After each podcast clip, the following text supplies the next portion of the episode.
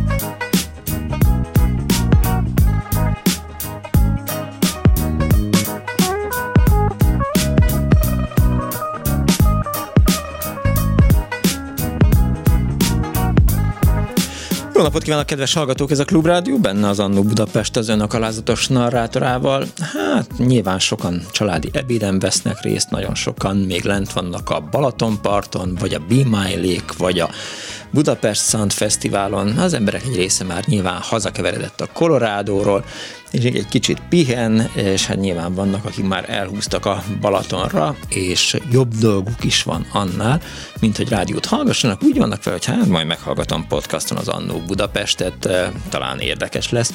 A téma egyébként azt gondolom, hogy, hogy, hogy érdekes lehet. A múlt héten is nagyon jó kis műsort sikerült a hitelből összerántanunk az önök segítségével, és ma a műsorbizottság, tehát a heti műsorbizottság, ami pénteken szokott értekezetet tartani, arra gondolt, hogy megkérdezzük önöket, hogy mik azok a tárgyak az önök ingatlanjában, zsebében, ruhájában, kabátjában, sufniában, amihez valamiért nagyon ragaszkodnak. Nem kell, hogy értékes tárgyak legyenek ezek, szerintem, mert, mert egy tárgyban nem az az érdekes, hogy értékes, hanem az, hogy, hogy milyen emlék fűződik hozzá.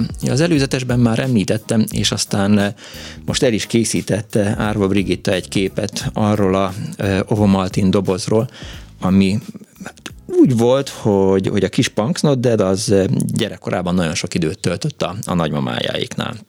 Egyrészt egy, volt egy időszak, amikor a nagymamámmal együtt éltek a, a szüleim is, aztán lett családi házuk, de hát a, a szüleim sokat dolgoztak, ugye apám teherautósofőr volt, anyám három műszakban szülésznősködött, emiatt aztán nagyon sok időt töltöttem a, a nagymamánál, és mindig, amikor tejbegríz volt, vagy, vagy tejberist készített, akkor mindig levette a polcról. Szerintem az ott volt a sparhát fölött, remélem, hogy nem tévedek, a konyha szekrénynek ez a része, és abban volt ez, a, ez az Ovomaltine doboz. És én nagyon sokáig nem tudtam, és most, ahogy így a műsorra készültem, kicsit utána néztem annak, hogy mi is ez a svájci bébitápszer, malát alapú bébitápszer, amiről hát nyilván ez egy ilyen marketing duma, de azt mondják, hogy hogy a legismertebb tárgy, svájci tárgyak közé tartozik, vagy svájci termékek közé, hát ott azért még Svájcban van nyilván egy-két olyan termék, ha nem is megyünk messzire, talán még a Toblerone csokoládé is nyilván ilyen,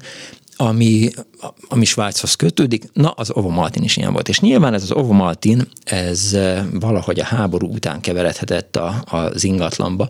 Lehet, hogy, hogy apámat táplálták ezzel, vagy apám kapott ebből, amikor kisgyerek volt a, a negyvenes években, és, és aztán megmaradt ez a doboz. És nem is akartam, van egy-két tárgy, ami a nagyszüleim háztartásából így megmaradt.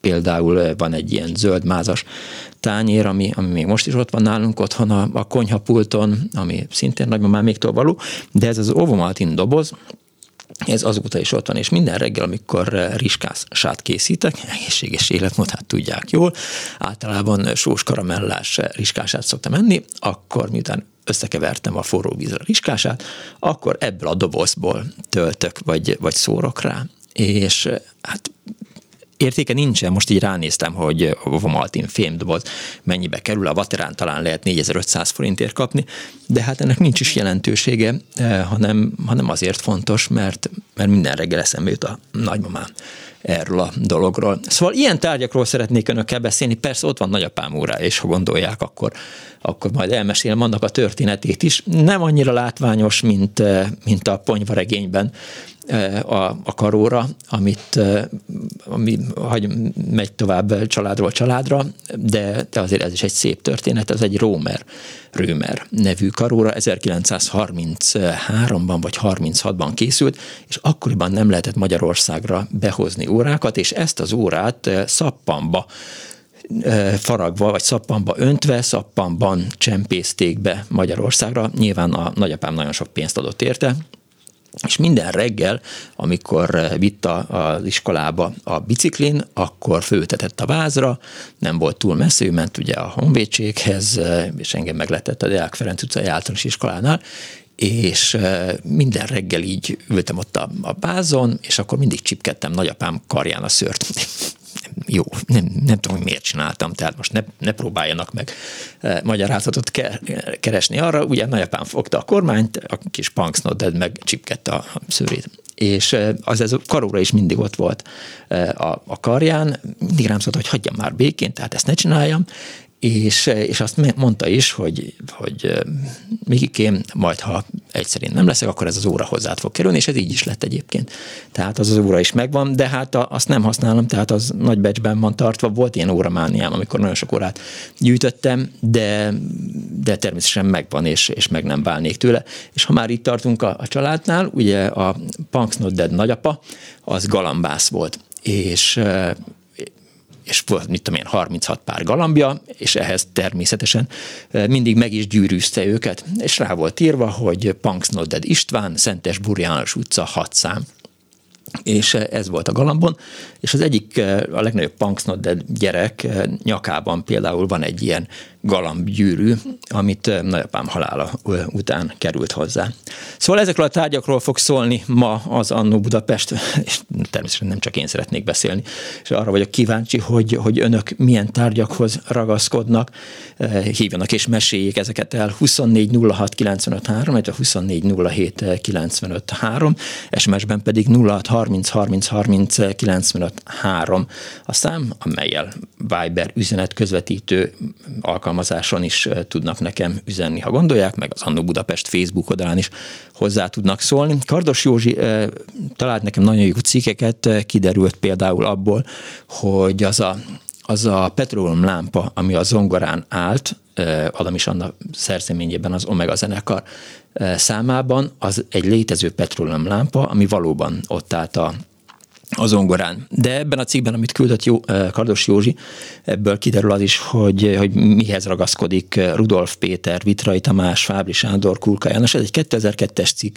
tehát azóta már lehet, hogy, hogy volt, aki meggondolta magát, és lehet, hogy Rudolf Péter, aki azt akkor még arról beszélt, hogy egy kétszázötös Peugeothoz ragaszkodik, hát lehet, hogy már azóta megvált tőle, de majd, majd kiderül a mai műsorban. Szóval hívjanak és meséljenek, ha nem hívnak és nem meséljenek, akkor majd Danival beszélgetek, vagy, vagy könnyű zenei felvételeket sugárzok önöknek. Halló, jó napot kívánok!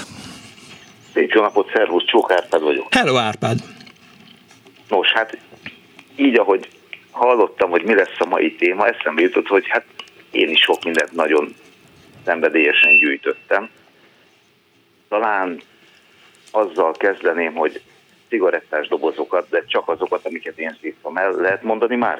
Persze, ha többet mondasz. Marlboro meg Lucky Strike. Igazából ez a kettő volt, és aztán kiderült, hogy ez nagyon jól jött, mert mind a kettő márka csinált egy reklámot, ez már tényleg ilyen húsz éve volt körülbelül, hogyha visszaküldtél X számú indián fejet a Lucky Strike-os dobozról, akkor kaptál ciklonygyújtót. Tényleg? Hogyha Marlboro... Kamu volt az, ne hülyeskedj.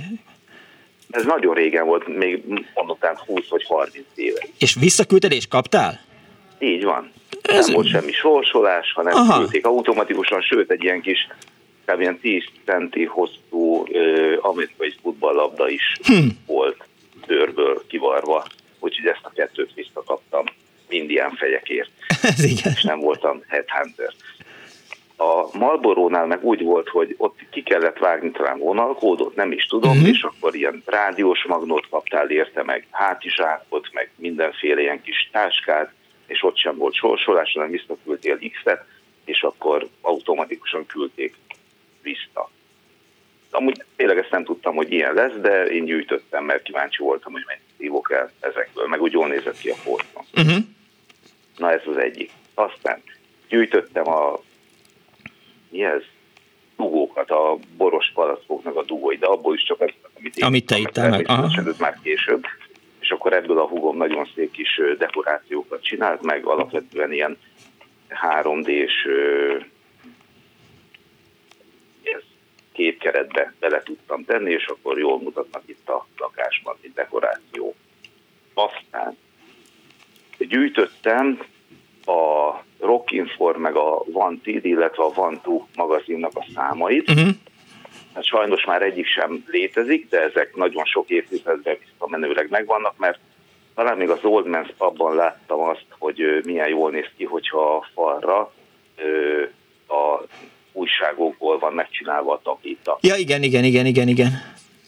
Zenéltem is, és hát gondoltam, hogyha lesz majd egy saját próbatermem, vagy uh-huh. egy olyan lakásom, vagy házam, ahol csak mondjuk hangszerek lesznek az egyik szobában, akkor ezekből a magazinokból lesz megcsinálva a tapétázás, hogy olvashassa az ember, na, hogy mi a rock történelme, meg a popkulturális uh-huh. történelme. Igen. Hát ugye a szórakoztató. A Bantu az széleses spektrumú volt a zenék tekintetében is, de mindig minőséggel.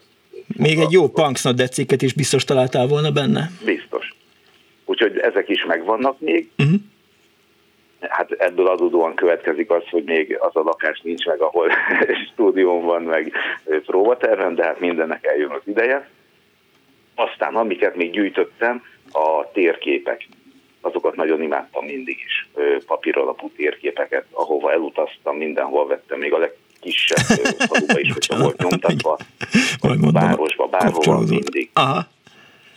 Úgyhogy nekem, ez volt még. Nekem is van még otthon Vinci térképen, ami nem egy... Eség? Nekem is van még otthon, nekünk is vannak otthon térképeink, és em, tehát állandóan a kezem ügyébe kerül Vinci nevű településnek a, a, a térképe. Ugye ott született Leonardo da Vinci. Nem nagy település egyébként, tehát hasonló kicsit nem is tudnék mondani, vagy hogy mihez viszonyítsunk. Talán van benne egy főutca, meg, meg két-három utca jobbra-balra. De ez merrefele van? Vinci? Hát az Toszkánában van, szerintem Firenzétől olyan nyolcvan kilométerre, na, és tehát ez a San Gimignano, Siena vonal, tehát ott, ott esik útba Vinci, és akkor ott van Leonardo-nak a szülőháza, oda is lehet menni, egyébként szórakoztató, mert hogy, hogy most is laknak benne, tehát nem arról van szó, hogy na akkor eh, itt most eh, itt lakott a, a nagy művész, és akkor eh, legyen benne múzeum, van Vinciben múzeum, ott, ott van kiállítva az a kerékpár is, amiről azt gondolják, hogy, hogy Leonardo da Vinci tervezte, de azóta már kiderült, hogy egyszerűen csak megszivatta egy, egy szerzetes a, a nagyvilágot azzal, hogy belerajzolt egy ilyen fakerekű bringát a, a Leonardo da Vinci naplójába. Ekkor még nem tudták ezt. Na mindegy, ez mellékszál volt, csak térképekhez kapcsolódott, bocsánat, hogy félbeszakítottalak. Nem szakítottál, nagyon érdeklődve hallgattam, nagyon jó. Aztán a koncertjegyeket gyűjtöm. Ó, az, az igen. A baj, be vannak itt keretezve, csak tényleg az a probléma, hogy amiket mostanság már adnak az elmúlt pár évben, hogy nincs rajta kép, csak több sablonos, igen. egyféleképpen kinézőek. Meg egy vonalkód. Így van, vonalkód, meg ennyi, meg hogy esetleg a főiratú Omega Zenekar fog éppen játszani, de hát régen gyönyörű fényképekkel, meg hát művész ilyen megcsinált hogyne. Koncertjegyek voltak, na ezek vannak még itt. Most azt nézem, hogy melyik a legrégebbi, talán kilencvenhárom kilencvennégy, aha. valahogy így lett a legrégebbi. Mi az? Úgyhogy ezeket gyűjtöttem. De nem, várjál, mi a kilencvenhármas, mi a legrégebbi, milyen hangverseny? azt nézem, kilencvenöt volt Green Day, kilencvenhárom, nem, kilencvennégy az tankcsapda, szokásos decemberi Petőfi csarnok, uh-huh. kilencvenhárom, most éppen nem találok, akkor lehet, hogy kilencvennégy volt. Aha. Várjál? Nem, ez kilencvennyolc, Black Sabbath van, a Halloween. Hát jó. Oké, Árpi. Nincsen kilencvenhármas. Bocsánat. Jó, hát mindegy, félrevezetted a hallgatóinkat, azt fogják mondani. Hát egy évet évettem. Na, ennyit az Annó Budapest hitelességéről. Köszönjük szépen. Jó van, Árpi. Más? Na, úgyhogy ezek vannak. Köszönöm szépen. Csodás napot mindenkinek. Viszonthallásra, szervusz. Milák Piroska, bocsánat. Hát nem... Na mindegy, majd elmondom. Szóval, hogy, hogy terveztünk egy, egy interjút, egyébként Árva Brigitta azon szörcsölt péntek óta, hogy, hogy van-e kapcsolódó szakember ehhez az interjúhoz, és volt egy, egy tervünk, volt egy pszichológus, aki a tárgyakhoz való ragaszkodásról írt egy nagy cikket, és őt szerettük volna megszólaltatni, és a Brigi írt neki, meg hívta, meg minden úton próbálta elérni, mindenféle kommunikációs eszközön keresztül, de nem sikerült, úgyhogy, úgyhogy most így a hallgatókra hagyatkozunk. Persze, ha gondolják, akkor föl tudom olvasni, hogy miért ragaszkodunk annyira a tárgyakhoz, hogy miért gondolja egy, egy pszichológus, hogy miért ragaszkodunk, de hát szerintem inkább jöjjenek önök. Azt írja Éva egyébként, hogy mi kórházban volt, családom segítségül megszabadított pár porladó emlékemtől, nehezen emésztem méltatlan kuka halálukat. Kösz a műsort. Hát annál idegesítőbb nincsen, amikor valamihez az ember ragaszkodik, és aztán valamelyik családtag azt gondolja, hogy hát ezt most ezért meg kell tőle szabadulni, most gyorsan lehet lomtalanítani. Tehát ez nálunk, nálunk is nagyon sok kacat van a lakásban, nyilván egy részétől majd lassan meg kell szabadulni, amikor kisebb lakásba kellene költöznünk, de, de az nagyon bosszantó, hogyha valaki akaratán kívül elvesz dolgokat. huszonnégy nulla hat kilencvenöt három, huszonnégy nulla hét kilencvenöt három féltvörzött kincseinkről szól ma az Annó Budapest, és egy betelefonáló van a vonal túlsó végén. Napot kívánok! Halló, szervusz, Tóth Gábor! Hello, Gábor, szia! Megpróbálom megmenteni a műsorodat, mennyi időnk van? Miért meg kell menteni a műsoromat? Nem, nem, nem, nem, nem, nem. Van másfél órát, de akkor én kimegyek, addig csobbanok egyet. Jó, oké, kellek hozzá? Ne, hát néha igen azért. Jó, hát, majd bólogatok. Érezzem a, a, a kontaktust. Ja, jó, jó, jó, jó. Na, arról lenne szó, hogy nekem dédapámnak úgy hívták, hogy Karácsony Lajos, és aha. volt egy fűszerüzlete, az egyik a József körút nyolc alatt, a másik meg itt a tizenötödik kerületben, Pestújhelyen. Uh-huh. És annyi minden maradt a, a, a fűszerboltból, hogy egy ilyen helytörténeti múzeumban még kiállítást is csináltak ezekből a, a, a tárgyakból. És hogy maradt például egy olyan doboz, mint amit te meséltél az Ovomaltintól, és nagymamám abba porcukrot tartott, és abban mindig volt beszúrva egy vanília rút, aha, és akkor abban volt a, a vaníliás cukor. Igen, igen. És akkor, akkor én ugye harminc évvel ezelőtt elkezdtem azt, hogy paraszkos gombócpartit tartok a, a barátaimnak. Uh-huh. Egyetlen egyszer mertem azt megtenni, hogy nem ebbe a dobozba hoztam ki a porcukrot, és lázadás volt, és azt mondták, hogy addig nem esznek paraszkos gombócot. Na, igen, paraszkos gombócot, addig nem, nem ebbe a dobozba. Én azt gondoltam, hogy azért már vállalhatatlan, tehát rettenetesen öreg darab volt. Hát nézd meg a képet, amit most kiraktunk az Annó Budapest Facebook oldalára. Nagyon kell igyekezni, hogy, hogy elolvassa az ember rajta a feliratot. De, hát, de ezt, ezt tudom róla, hát hogy ezt... Ovomaltine dobozotról van szó? Igen, igen, igen, igen, igen. igen. Versenyképes lesz, hidd el, megkeresem és elküldöm. Tehát, hogy az, azon sem nagyon lehet már mit, mit, mit látni. De egy ilyen régi ilyen csokolád és valamilyen ilyen, ilyen doboz lehetett. És maradt ö, még egy gyönyörű márványmérleg, egy fejér márványmérleg innen, ö, egy bődön, amiből a zsírt uh-huh. árulták. És van egy olyan szép darab, mai napig úgy hívjuk, hogy nagymama kése. Egy nagyon hosszú, nagyon vékony pengés, rettentesen éles kés. Nagymamámat úgy hívták, hogy Ilona. Uh-huh. És nagyon-nagyon szépen tudott szeletelni kéri szalámit.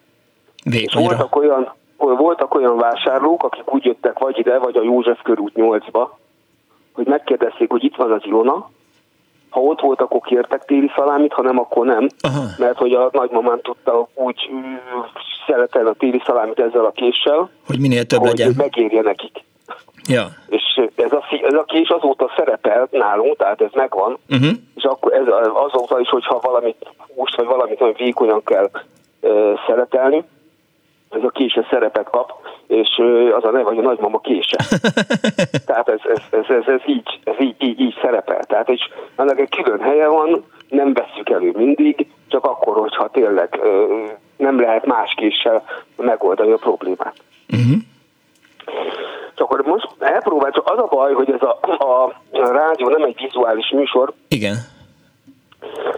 Volt a, a dédapámnak a, a fűszerboltjában olyan szerkezet, megpróbálom leírni, hogy ha emlékszel arra, hogy emlékeznek a hallgatók, hogy voltak ezek az órák, amik ilyen üvegbúrával voltak letakarva. Igen, és aztán emlékszel volt egy ilyen kis föl alá, tehát jobbra-balra ilyen igen, kis jobbra-balra, golyók k- köröztek. Na most ugyanezt képzeld el fából, aha. egy ilyen búrát, a búra közepén szépen ki volt furva, egy párga ki volt belőle húzva, igen. A tetején egy szépen megmunkált acélpenge, amelyik, amikor kihúztam a spárgát, olyan méretre lehetett vágni vele a, ezzel az acélpengével a spárgát, amire szerettem volna. Ja, ja, ja, igen, értem, értem, értem, értem. És ez a, ez a búra, ez csatlakozott egy ajzathoz, amely körbe-körbe ki volt furva, és egy olyan hét-nyolc centis falrudacskák voltak beletűzve ezekbe a, a, a furatokba. Igen. És az volt, hogy amikor vásároltak dédapáméktól, akkor ez volt a csomagolás, hogy ebből a ugye maga a, a, a, a spárga gombóc, ez bent volt ebbe a búrába belül, kihúzták, levágták, és akkor úgy csomagoltak, hogy ez a kis fa pöcök, ja, igen, igen, tiszta. Ez volt a fókantyú. És akkor így lehetett dédapáméktól hazavinni magát a, a csomagot, papírba amit, csomagolt, amit igen. vásároltak. Aha, papír plusz és spárga. Tessék? Papírba csomagolva plusz spárga. Igen, igen, igen, igen. Majd ha érdekes, erről is csinálok képet, és átküldöm, hogy, hogy, hogy, hogy lássátok, csak hát a, a, a, a nézők ezt sajnos ö, ö, nem fogják nem fogják látni. És hát maradt rengeteg ilyen domborított ö, plakát az u es á-tól, meg, meg nem tudom, ilyen ö, cégektől, akik ugye itt nagy dédapáméknál, távoltólnál árultak, uh-huh. és domborított filmplakát, meg, meg ilyesmi, tehát nagyon szép darabok, és ez, ez, ez nem, nem került kidobásra, tehát ilyen, ilyen, ilyen, ilyen gyönyörű darabok, úgyhogy mondom, nagyon szép kiállítást is csináltak ebből, és a, még maradtak olyan ilyen kézi tükör, szerintem ilyen hét szer tíz cent is, uh-huh. amit nagybani vásárláskor, nem tudom, az, hogy hány pengő lehetett a nagybani vásárlás, az ajándékként kapta, adta a dédapám a nagybani vásárlás után, ez egy pici kézi tükör csiszolt üveggel, aha. és a hátulján ö, fekete alapon aranybetűvel föl volt írva, hogy Karácsony. ö, Karácsonyi Lajos, aha. Ö, fűszerkereskedés, József körút nyolc. Az menő. A modern, a modern marketing. A modern marketing. Hát az, akkor még az volt, akkor ezt, ezt azért eltette az ember. Tehát most, most kapsz egy, egy papírfesznyit, vagy valamit, azt nem biztos, hogy elteszed, begyűröd valamelyik zsebedbe, és a mosáskor derül ki, hogy benne felejtette. Igen, előfordul. Ez, ez az üveg, ez, ez, ez talán bírta mosást, talán akkor még nem is voltak mosógépek. Úgyhogy ez az, ez az egyik, amit szerettem volna mesélni. A másik, hogy a nagymamámnak a testvére Ő, ő szintén Karácsonyi Lajosnak hívták, tehát nem a dédapám, hanem a testvére. ezernyolcszázkilencvennégyben született, és ő, ő, orgona és ő, zene szakos hallgató volt, Kodály Zoltán volt az egyik, ő, meg zeneszerző szakon ő, tanult, és jóba került ő, Bartók Bélával. Uh-huh. És a legenda szerint, amikor a Bartók Béla Komáromban meglátogatta, hát nem tudom, hogy a nagymamám testvére az nekem kicsoda. Nem tudom, majd megmondják a hallgatók. Ugye? Igen. Fogalm, fogalmam nincsen, vagy, vagy, vagy, vagy béd nagybátyja, nem fogalmam nincsen, hogy, hogy milyen, milyen rokoni szál, és hogy állítólag, hát aztán ezt most járjunk az ember, hogy Bartók Béla a kalapját ott felejtette nála, uh-huh. de aztán nem kérte vissza, és az édesapám egyik testvérének a gyerekeinél valahol kallódik, Hát aztán most ez vagy igaz, vagy nem, tehát ezeket nem nagyon tudunk utána járni, de van egy ilyen tárgy is így a, a, a családnak a, a birtokában. És egy harmadik dolog, hogy édesapám a ilyesmitákhoz járt, aha, és ötvenhatban ö, diszitálta a, a tanára. És egy ilyen burlótos szelence, ami szerint minden, mindjárt mondom, az van ráírva az aljára, úgy adta át édesapámnak, hogy az állítólag Ferenc József császár asztalán volt, uh-huh, mint ilyen szelence, tehát ő ezt kapta, mint a jezsuita tanár, és ezt édesapámra hagyta a, a diszitáláskor. Uh-huh. Ez a mai napig megvan. Én azért azt gondolom, hogy mivel egy ilyen boríték, meg egy levél, meg egy nem tudom mik vannak, ilyen tollvíz, valószínűleg, hogy púder lehetett inkább benne, mint, mint purnót, uh-huh, mert ugye annak idején, amikor tollal írtak, púderezték a, a igen, szórtak rá, igen, összehajtották volna. Mi, mielőtt lenyomták volna, igen, igen, egy kicsit leszárították, hát, szórtak rá. Ez, ez, ez vagy ott állt, vagy nem, de, de a családi legenda ez, ez köti, tehát az ebetakaróhoz, hogy egészen biztos, hogy ott volt, úgyhogy én is inkább ezt hiszem, sokkal jobb ezt hinni, mint hogyha valahonnan máshonnan lenne. Te Gábor, és igen, biztosítva van ezeknek a tárgyaknak a, a további élése? Egyelőre igen. Aha. Tehát, hogy... Egyelőre igen, hát nekem nincsen gyermekem, testvéremnek van. Hát csak az a baj, hogy, hogy azért a, a, ha nem lesz, akkor valószínűleg beleszadva a, a helytörténeti múzeumba. Az mert már jó. Ott, akkor a, a, Ott, ott, ott, ott, mondom, ott egy sarkot berendeztek ennek, aztán visszakértük őket, de bármikor a pestújhelyi helytörténeti múzeumban ezt vissza lehet őket vinni. Valószínűleg ott, ott, ott inkább megmaradnánk, hogyha itt hagynánk, és csak valaki lomtanításkor ezt lapáttal kiszórná a, a, a, a ház elé, azt azért nagyon sajnálnám. Igen, ez nyolcadik kerület volt, a József körút? Azt hiszem, hogy igen, nyolcadik kerület, de ez még a, még mielőtt Lenin körút lett volna, vagy, vagy nem tudom, hogy a József aha, körút az, az volt a Lenin körút, vagy az... az Szerintem a Lenin körút az a, a nyugati tértől ment az Oktogon irányába, de miután vidéki vagyok, erre nem esküdnék meg. Azt tudom, hogy... hogy szerintem a Szent István körút, tehát a, a Margit hídtól a, a nyugati térig terjedő szakasz, az szerintem az mindig is Szent István körút volt, a Lenin körút az szerintem onnan a nyugatitól indult el, és akkor ment valameddig, de... de...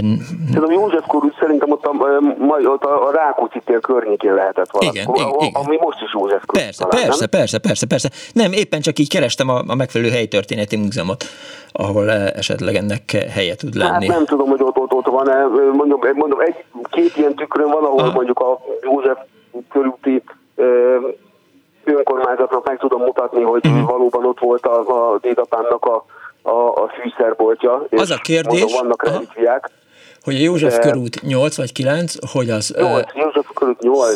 Hogy az, ha... Most nem ha, kerestem elő a tükröt, ne haragudj, de... Nem, nem, nem, nem, nem, nem, csak arra vagyok kíváncsi, csak azon gondolkodom, hogy, hogy az egyik... lehet, hogy a kerület, tehát, hogy a, a József körút egyik oldala az Józsefváros, a másik oldala pedig Ferencváros.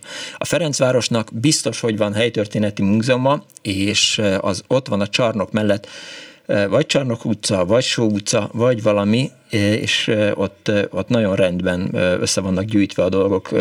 Jártam ott, ja, és emlékszem rá. Hogy lehet, hogy, hogy nagyobb esélye van a túlélésre ott, mint egy ilyen tizenötödik kerületi helytörténeti múzeumnak. Mondjuk ez lehet, meg többen is látogatják talán. Igen, azt írja Kati, hogy jól gondolom, a Teréz körút volt a Lenin körút. Igen, akkor, akkor most már legalább ezt így összeraktuk. Úgyhogy ennyit, ennyit, ennyit szerettem volna jó, mondani, hogy mondom, egy, egy teljes berendezés, és mondom, ez a doboz abszolút, mint a tiéd, és azóta az, az, abban van a porcukor, és a barackos gombóc parti van.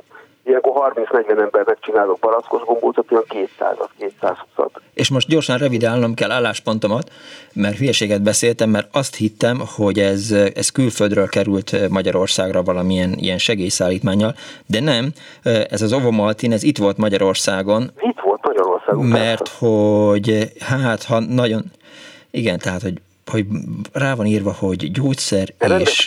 ugye? Plédoboz, igen, és a plédoboz tetején ott van, hogy pompás az Ovomaltine, melegen vagy hidegen, tehát hogy bele van nyomva a, az alumin, alumíniumba. Ez egy ilyen domborított igen. dobozok voltak annak idején. A, a teteje domborított, ez, ez sima, egyszerűen narancsárga. Franc se tudja, hogy mi volt az eredeti színe. Az biztos, hogy az, mert most műanyagban lehet Ausztriában, Németországban kapni Ovomaltint. Igen. Műanyagdobozban is narancssárga színe, tehát az a, a hát narancsa színe valószínűleg, akkor ez az azóta is ezek szerint. Azt írja a Juan, hogy keressük az egykori Józsefvárosi Galéria helyén álló Józsefvárosi Múzeumot, kimondottan nyitottak az ilyen tárgyak gyűjtésére és a kapcsolódó sztorikra. Akkor hallgassák az Annó Budapestet, azt tudjuk innen javasolni. Köszönöm igen. szépen, Gábor, hogy hívtál. Én, Viszont hallásra. huszonnégy nulla hat kilencvenöt három, illetve huszonnégy nulla hét kilencvenöt három. Arra biztatom önöket, ha vannak még hallgatóink, már pedig nyilván vannak, hiszen írnak, hogy, hogy hívják fel ezt a számot, és akkor mesélnek esetleg történeteket, amelyek kapcsolódnak ehhez. Sziasztok, a férjem és a sógorom őrzi a kisgyermekkori nagyom által kötött pulcsit, porladnak már szó se lehet a kidobásról. Szép napot írta az egyik hallgató, aztán kiderült, hogy a hallgató, aki azt írta, hogy, hogy a Herman-féle kapaszkodás, megkapaszkodási ösztön, ez csak egy vicc volt, mármint, hogy amikor nagyapám karjába kapaszkodtam, akkor írta ezt a hallgató, és... Ezt, ezek, ezek az üzenetek a nulla hat harminc harminc kilencvenöt hármas Viber számra érkeztek. Közben a Facebookra is érkezett egy üzenet. Szervusz Miklós, most nekem nagyon sok olyan tárgyam van, amit már régóta őrzök. Például az egyik, amit még Cinege Lajos honvédelmi minisztertől kaptam, amikor ő nyugdíjba ment.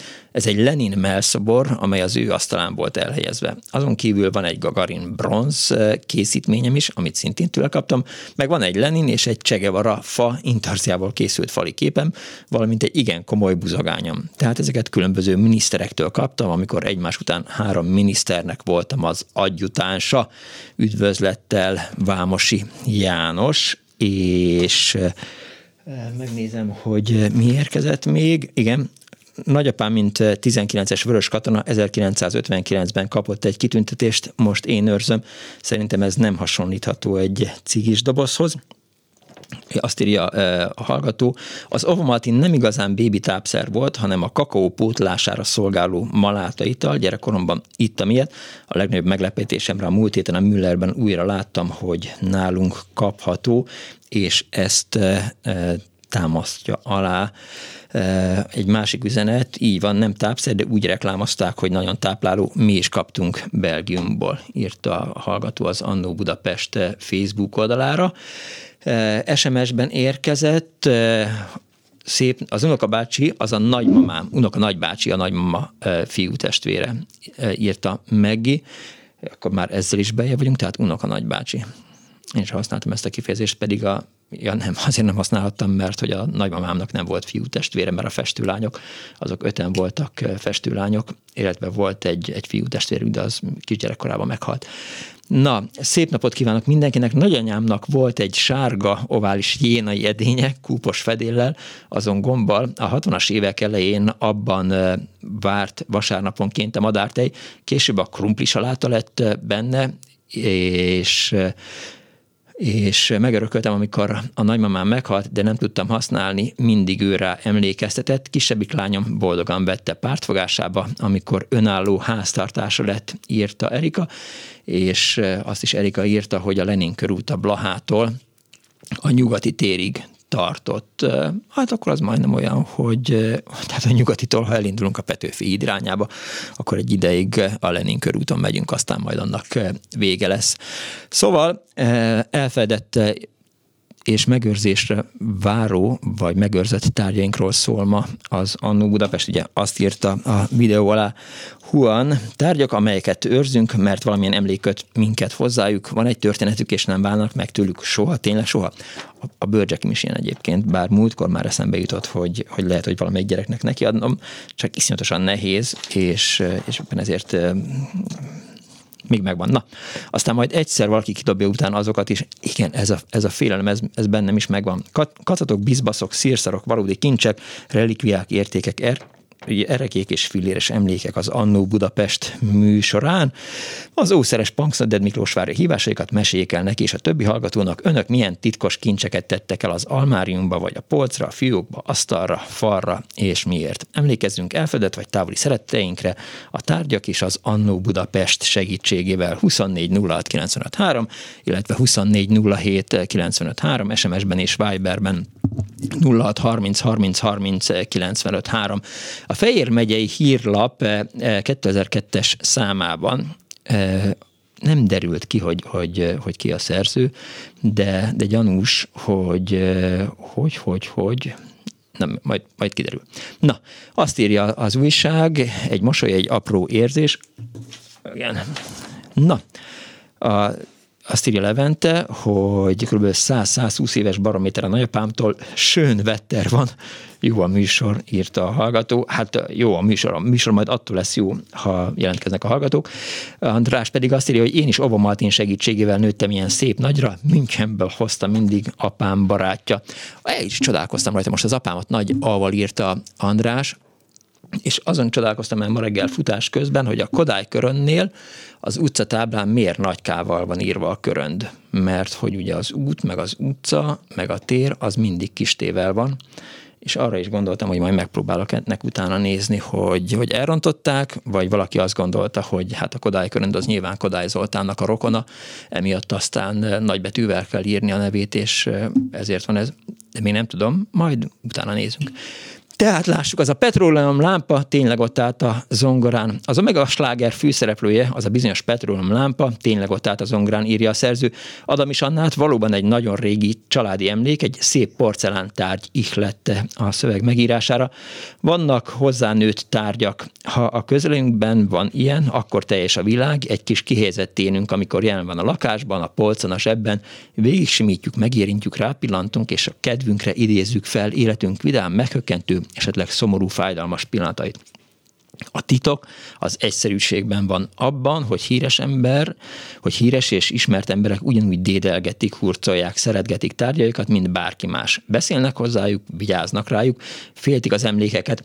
Ez a gondolat Egy gondolatok ajánlja különösen személyes, ám mégis szemérmesen tartózkodó kötetet az olvasóknak Simkó János, és elárulja, a három éve indult Chaplin kalapja című rádióműsorának váratlan és gyors sikere adta az ötletet, hogy kedvelt és népszerű riportsorozatból könyv legyen. Tehát akkor Simkó János írt, de nyilván ezt a, írta a könyvet, és erről írt cikket a, a Fejér megyei hírlap újságírója. ötvennyolc ismert színész, rendező, író mesél benne kedvenc, kedves tárgyairól, ehhez kapcsolódó történetekről a riportereknek. Olyan tárgyakról beszélnek, amelyek már elválaszthatatlanak tőlük, és az élőszó varázsát megtartva nekünk is élvezetes kikapcsolódást jelentenek. Érdekes epizódokból bontakozik ki kedvenceink személyisége. Ha megszóló sok-sok kedves baráttól megőrzünk sokáig eltartható mondatokat, akkor elérte a célját a könyv, amely a kollégák gondos munkája révén belekerülhetett abba a híres Chaplini kalapba, vagy a Simkó János, a Magyar Rádió szerkesztője. És akkor megszól ebben a cikkben Rudolf Péter, aki azt mondja, egy nagyon egyszerű tárgyról van szó, egy kétszázötös Peugeot autóról. Ez egy matchbox, sárga és piros színű, és tizenkettes szám van rajta. Nagyon pici. Ez volt a fiam kedvenc autója, szép történet fűződik hozzá. Még két éves sem volt a fiam, amikor ötnapos húgának adta zsákocskába rejtve, ami aztán később egy szülinapi ajándékként került hozzám. A ragaszkodás jeleként törzem a nagyapámtól kapott horgászbotot is, nem cserélném le soha, mondja. Kulka János arról beszél, nemrég volt egy nagy lakásfelújításom, egy ideig szállodában laktam, a kedvenc tárgyaimat is elvittem oda. Van egy szép utazóládám, egy régi hajókoffer, félig meddig családi örökség. Valójában olyan nagyon sok minden nincs, amihez például mániákusan ragaszkodnék, de például ez a hajókoffer nagyon hiányozna, ha meg kellene tőle válnom.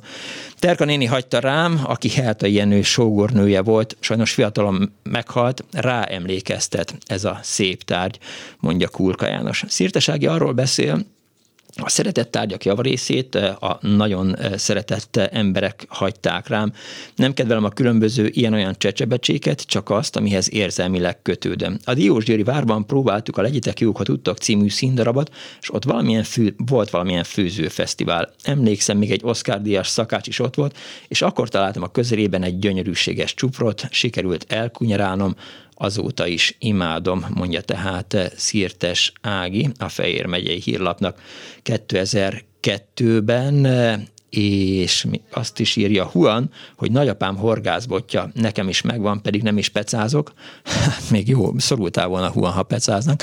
Ja, ha már a nagyapámnál tartottam, ugye a nagyapám az, tudják, hogy Patkolókovács volt, meg huszár, meg minden, és neki is van egy kardja, ami, amit ugye rejtegetni kellett a komcsisba, és időnként ugye a a Marx téri ingatlan szekrényéből így elővett, és azt is mondta, hogy, hogy ez is a tiéd lesz, unokám, nagyon vigyázzál rá, és egyszerre bevittem egy, egy iskolai kiállításra, és nagyon érdekes, mert hogy valaki meg akarta tőlem venni útközben. Mondta, hogy ad érte száz forintot, ez nyilván ezerkilencszázhetven, tudom én, kettő hetvenháromba lehetett, és máig is hát valamire büszke lehetek arra az egyetlen tettemre mindenféleképp, hogy nagyapám azt mondta, hogy bárki el akarja tőled kérni az utcán, meg akarja venni, el nem adhatod neki. És akkor ez eszembe jutott, és azt mondtam, hogy jó, akkor inkább nem lesz száz forintom, ami egyébként egy jelentős összeg volt akkoriban, és szépen hazavittem a kardot, be volt csomagolva újságpapírba, hát hogy nézett volna ki egy Punks Not Dead Miklós nyolc évesen úttörő közlekedési járőrként egy, egy karddal, az is megvan egyébként a szekrény tetején. Egy betelefonáló van a vonal túlsó végén. Jó napot kívánok! Jó napot kívánok, üdvözlöm Önt és a hallgatókat. Nyilván megunta, hogy én szövegelek itt? Nem, nem, csak bekapcsolódtam, és akkor megtudtam, hogy amit én mondani szeretnék, arról még nem volt szó. Mm. A nagyanyám varrónő volt, és hát kb. száz évvel ezelőtt vásároltak részletre egy Singer varrógépet, és hát ez a mai napig megvan, és Becsben van, és működik, és egy csomó mindent lehet vele varni. A múltkor volt kint a szerelő, mert a száz éves varrógépen ez a gumi, ami így meghajtja a... Tehát egy ilyen picike kis gumi. De lábbal, láb, láb, lábbal hajtós, nem? Lábbal hajtós, igen, lábbal hajtós. És akkor egy száz év múlva szegény gumi az tönkrement, és ezt ki kellett cserélni, de egyébként azt mondta a szerelő, hogy tökéletes állapotban van, uh-huh. és nagyon, nagyon szeretem, hát ez az egyik. Amit mondani akartam, a másik meg van egy, hát úgynevezett házi áldás, de németül. Uh-huh. Még gótbetű is van rajt. Aha. Gobelinre van hímezve. Az igen. És fönt van még a falon nálunk. Hát még van egy csomó minden a nagyanyáméktól, de ezt a kettőt gondoltam csak megemlíteni. Tényleg, és akkor még nem is beszéltünk azokról a jó kis konyhai falvédőkről, amelyek rendes családokban azért tovább mennek, és, és továbbra is megvannak. Azért, na, olyanom nincs.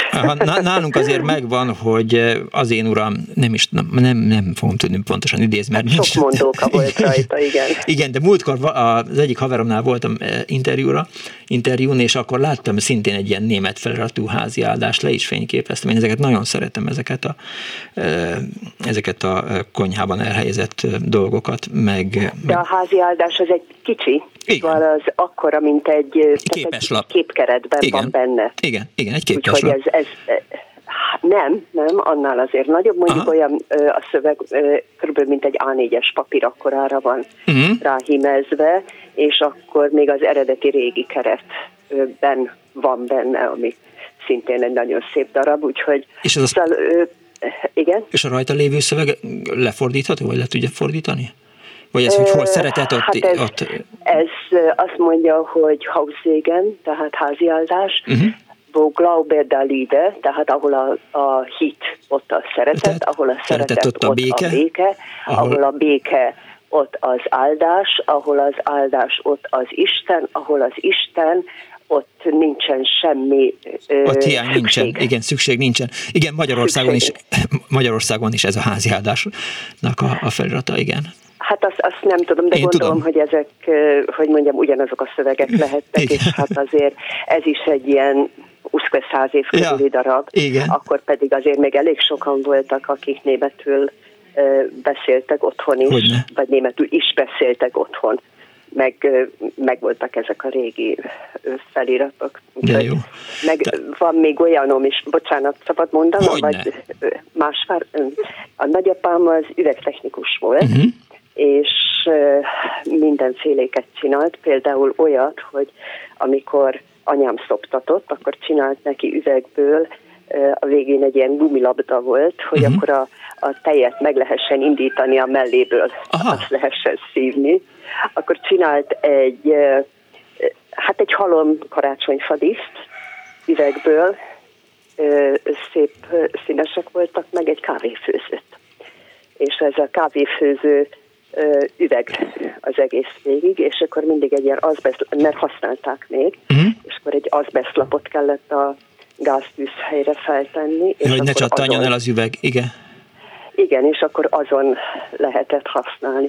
Úgyhogy nagyjából, meg még mit tudom én, ilyen régi tálak, meg ilyen jellegű dolgok, tehát mit tudom én, minek hívják ezt a száz évvel ezelőtti békebeli, vagy nem tudom, még előtte való időszakot, még a, a nagy háború előtti időszakot, tehát onnan is vannak még ilyen tálak, cserepek. Bo- boldog én. békeidők. Igen, igen, azt igen. Hiszem. És azért ezek úgy jók, az ember ránéz, és a boldog békeidők jutnak eszébe. Úgyhogy, úgyhogy ezek nagyon, nagyon jók, és mondom, hogy a varrógép az a leg... a legklasszabb, mert azzal a mindent lehet csinálni, tehát farmert lehet vele varni, meg mit tudom én mi mindent. Azt mondta a szerelő, hogy manapság, amiket csinálnak az ingereket, azok már nem ilyen nem, minőségűek. Nem. Én is folyamatosan a, a milyenket hordom a, a szerelőhöz, mert van rajta egy ilyen basszom, ami állandóan eltörik, és és pedig zingervarrógép, de elektromos, tehát valamikor nem, harminc évvel ezelőtt. Na de hát az egészen lettem. Új. Igen. Hát már a, a miénkhez képest egészen új fogyat. De azt mondta a szerelő, mondom, hogy ez a békebeli darab, ez igazán jó, és ez nagyon tartós lesz még sokáig. Köszönöm szépen, hogy hívott. Én is viszont hallásra. Kész csukon, viszont hallásra.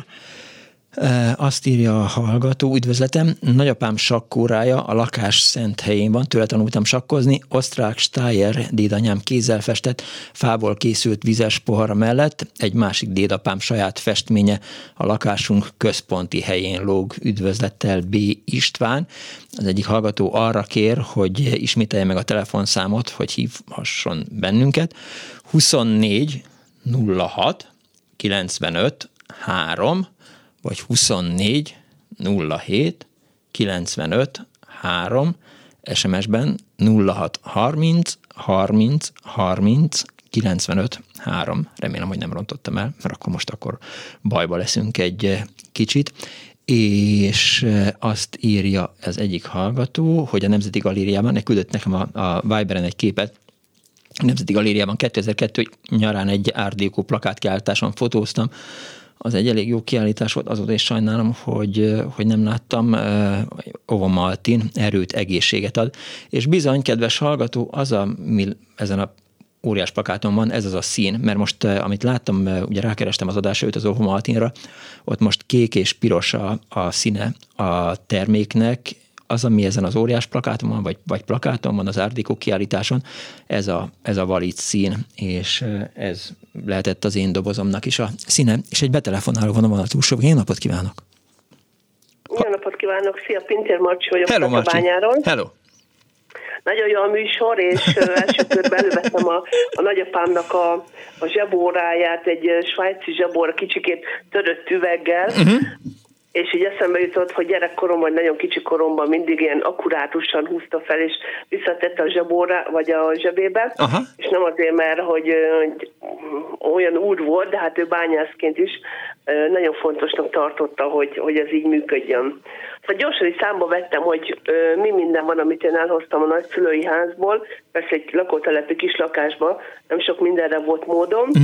de mondjuk a hashal töltő, tehát a hasi erővel töltő hurka, hurkatöltőt. Tehát egy olyan hurkatöltő, amit így hassal kellett, tehát nem tekerős, nyilván nem elektromos, hanem bele kellett tenni a mindenféle húsos cuccot, amiből ugye a hurka készül, és hasi erővel. És én erre nagyon büszke vagyok, olyan, mint a ja, várjál, hasi erővel tehát, hogy így, így neki feszítettem a hasamat, és húztam, a, vagy nem tudom elképzelni. Igen, igen, tehát egy ilyen töltsér, töltsér tudsz, hogyha tudod milyenek a hurkatöltők, ugye beleteszel egy fém hengerbe mindenféle Tudod, a végére, a töltsére ráhúzod a belet? Igen. És akkor ebbe belemegy egy faszerkezet. Imádtam a disznóvágásokat. Aha. Régebben kézitekerős volt, az én nagyapám idejében a hasával lökte be ezt a fa hm.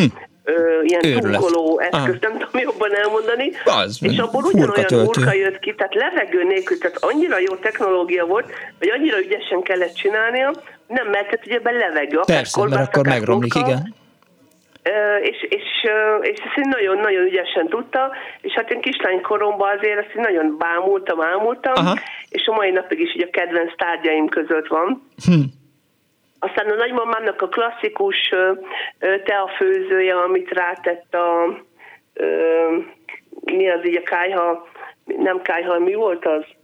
Sparhet. A, sparhátra, igen, tehát egy ilyen sparhátos kis teáskanna, de van például olyan villám, amit a nagyapám eszkábált, tehát van, van négy ö, szára, mint a villának, és, és egy ilyen kis fa valamibe bele, bele dolgozta szegecsekkel, nem tudom én mivel. Tehát i- ilyesmik vannak nekem is, hogy a nagymamámnak a fűszertartói, ez biztos, hogy emlékszem, meg ilyen van szerintem a Kereskedelmi Múzeumban is, hogy sárga kis doboz, és akkor rajta van, hogy liszt, cukor, faj, paprika, aha. ilyen sárgás-kékes. Ez ami van. És ami, amit így még fontosnak tartok, nem csak így a tárgyak felsorolása, hanem Tatabányán jó pár évvel ezelőtt egy... egy muzeológus itt a helyi múzeumban, a nevét azért elmondanám, hogy Papenikő kitalált egy olyan kiállítás sorozatot, hogy mindenki hozzá el a kedvenc tárgyát. Ez lehetett régi, uh-huh. lehetett új, én ugye elvittem az előbb említetteket, és minden évben készült egy fotósorozat, és hozzá, le, a, aki elvitte a, a kedvenc tárgyát, le kellett írni, hogy neki ez miért fontos. Aha. Tehát leírtuk, hogy ilyen régi, olyan régi, vagy elvittem a biciklimet, és hogy ez miért fontos, és minden évben ebből lett egy hatalmas kiállítás, ami fél évig így látható volt, és ez nagyon sok kép készült, és, és nagyon népszerű volt a, az emberek között. Sajnos most valamiért ez a kiállítás abban maradt, de, de pontosan ugyanezt a célt szolgáltam, amit te műsorod is, hogy, hogy emlékezzünk a tárgyakra, emlékezzünk a múltra, emlékezzünk a szülőkre, nagyszülőkre, dédszülőkre, és hogy maradjon nyoma. És amikor volt ez a kiállítás, akkor azt gondoltam, hogy igen, ennek marad nyomon, mert megkaptuk digitálisan, cé dén, nem tudom én, még biztos mindenhol lementették, de most valamiért sajnos abban maradt. Hát ezt Lehet. sajnálom, és nem tudom, hogy majd lesz-e, lesz-e folytatása, de ezek nagyon fontos dolgok. Szóval múltunk nélkül, hogy lesz jövőnk. Hát figyelj, igen, tehát, hogy, hogy egy dolog, de hogy, hogy például a, a, a buddhizmus az meg pont arról szól, hogy az ember ne ragaszkodjon a tárgyakhoz, úgy általában ne ragaszkodjon semmihez se, és valamikor, én is nem is kacérkodtam, de minden esetre így foglalkoztam ezzel a dologgal, és egy ideig azt gondoltam, hogy az, ez így van, de most már azért, tehát van egy Szilágyi Szabolcs nevű buddhista képzőművész barátom, akitől kaptam egyszer egy ilyen kis plastikát, és az is ott van a, a, a nagy tévé előtt, A, a nappaliban meg nem válnék tőle, tehát és akkor itt jön az ellenmondás, hogy, hogy buddhizmus meg, meg tárgyakhoz való ragaszkodás, és egy buddhista alkotónak az ilyen. Ja, mindegy, ez ilyen elindultam hát, valamerre. Most én, ahol így ülök, velem szemben is van egy ilyen kis, picike kis lámpa, amin, amin szintén Buddha van épp a megvilágosodás pillanatában. Mm-hmm. Hát akkor ez is tárgy. Igen. És össze is futottak a szálak, mint a tej. Köszönöm szépen, hogy hívtál. Éri. Viszontlátásra, szervusz. huszonnégy nulla hat kilencvenöt három, huszonnégy nulla hét kilencvenöt három féltvörzött kincseinkről szól ma az Annó Budapest egészen négy óráig, ha gondolják, és kedvet kaptak, és körülnéztek a lakásba, vagy belenyúltak a zsebükbe, és azt mondták, hogy hoppá. Erről beszélek mindjárt a Miklóssal, akkor hívják az ismert telefonszámokat huszonnégy nulla hat kilencvenöt három, huszonnégy nulla hét kilencvenöt három, vagy írjanak es em es-t nulla hat harminc harminc kilencvenöt háromra. A hírek alatt kortyolgassanak el egy jó Ovomaltint, azt mondtam, hogy egyébként Ovomaltinének kell lejteni, vagy Ovomaltinnak, vagy egyáltalán hogy ragozzuk, vagy nyomjanak egy jó desszertet így az ebéd után. Én meg hamarosan visszajövök önökhöz.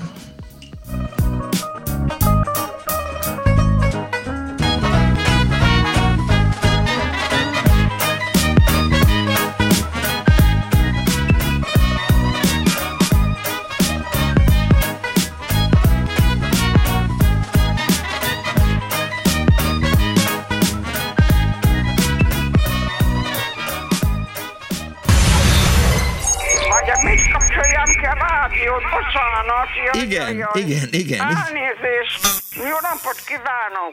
Mert ez a kis éppen olyan jó, és éppen azt teszi, amit kell. Annó Budapest, az ismeretlen főváros és Punks Not Dead Miklós.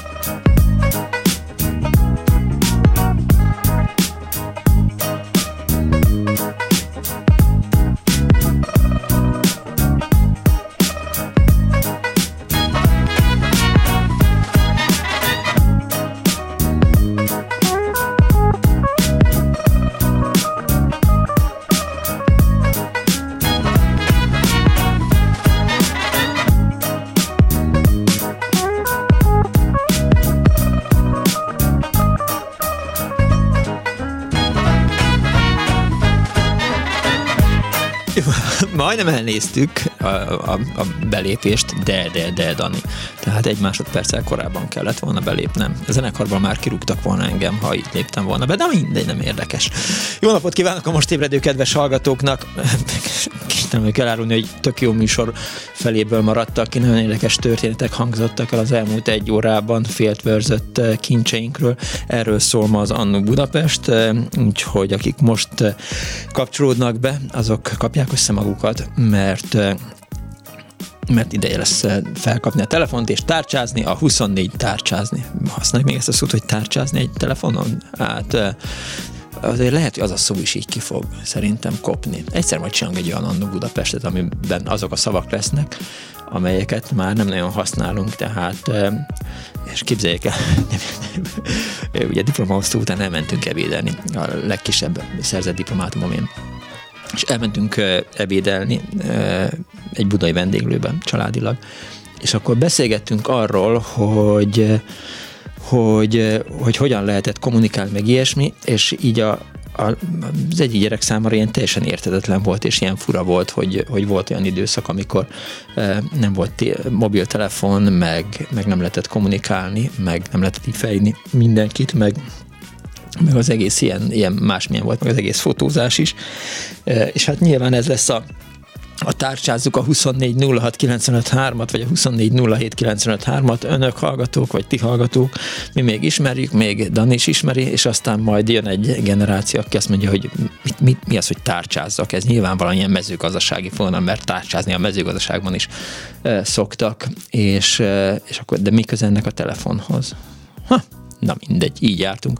Szóval huszonnégy nulla hat kilencvenöt három, huszonnégy nulla hét kilencvenöt három, ötvenöt harminc harminc kilencvenöt három, és egy betelefonáló a vonal túlsó végén. Jó napot kívánok! Jó napot kívánok! Kész csók! Laka- Lakatos Gabriela vagyok, és a, a telefontárcsázás, amit most szóba hozott, erőt eszembe, hogy nekem még van egy régi bakelit telefonom. Az persze, biztos, hogy ne. Tömör, fekete aha. Bakelit készülék, amin a tárcsa valóban még működik, és néha elő szoktam venni, és mutatom a családom fiatal tagjainak, hogy innen ered a tárcsa szó, de nem emiatt telefonálok. Ja, de ez is jó egyébként. És van az alján a, a tárcsás telefonnak, mert ugye most én is így, ahogy vagy megyek vissza időben és fejben, hogy már a nyolcvanas évben is nyomógombos készülékek voltak, nem is tudom, hogy van-e még valahol tárcsás telefon, ilyen utcai telefon, amin tárcsázni lehet. De hogy van az elején ennek a telefonnak egy ilyen kis fémtartó, ahova az ember a saját telefonszámát bele tudta rakni? Nem, ilyen nincsen. Nincsen, nincsen, nincsen sajnos, ez egy fekete klasszikus az, bakelit készülék.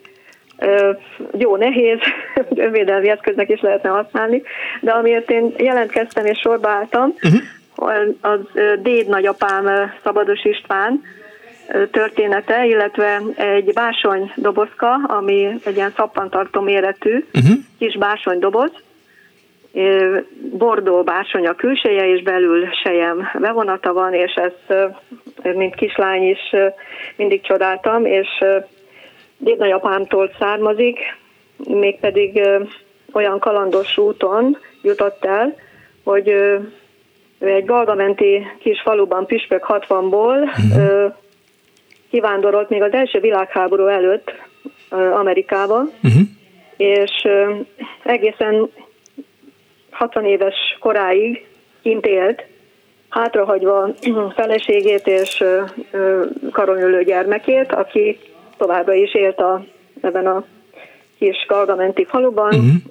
Levelet váltottak, többször hívta az én dédnagyamámat, hogy csatlakozzon, ugye menjen ki Amerikába, közben volt egy első világháború, egy második világháború, de hát valamiért a dédnagymamám úgy döntött, hogy nem, nem hajózik át a másik kontinensre, és maradt továbbra is a kis faluban, felnevelte a lányát, az én nagymamámat, aki annak lengyel módja szerint férhez ment, és megszületett az édesanyám, és így kap, jutott hozzám ez a, a doboz, amit az én dédnagyapám akkor hozott el Amerikából ebbe a kis faluba, amikor hatvan éves múlt, valószínűleg nyugdíjba ment, és úgy döntött, hogy ő hazatelepül Magyarországra az ötvenes években. Uh-huh.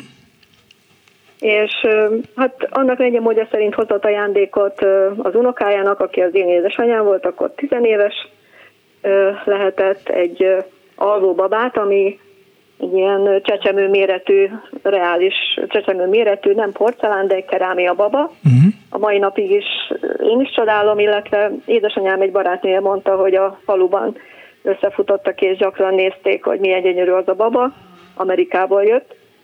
És az összes többi ilyen csecsebecsét, azt végül is én ö, nem tudom, hogy ö, miket hozhatott, de ebben a bársony dobozkában valószínűleg valamilyen apróságot, hozhatott ajándékot, lehet, hogy valami ékszer is volt. De hangsúlyozom, ez egy kis galgamenti uh-huh. falu, ahol parasztok éltek, földműveléssel foglalkoztak. ötvenes években ugye akkor már té es volt, a Spárhert volt még a, a gyakorlatban, tehát ö, a lényeg a dolognak az, hogy, hogy gyakran gondolok, amikor ezt a dobozt előveszem dédnagyapámra, aha.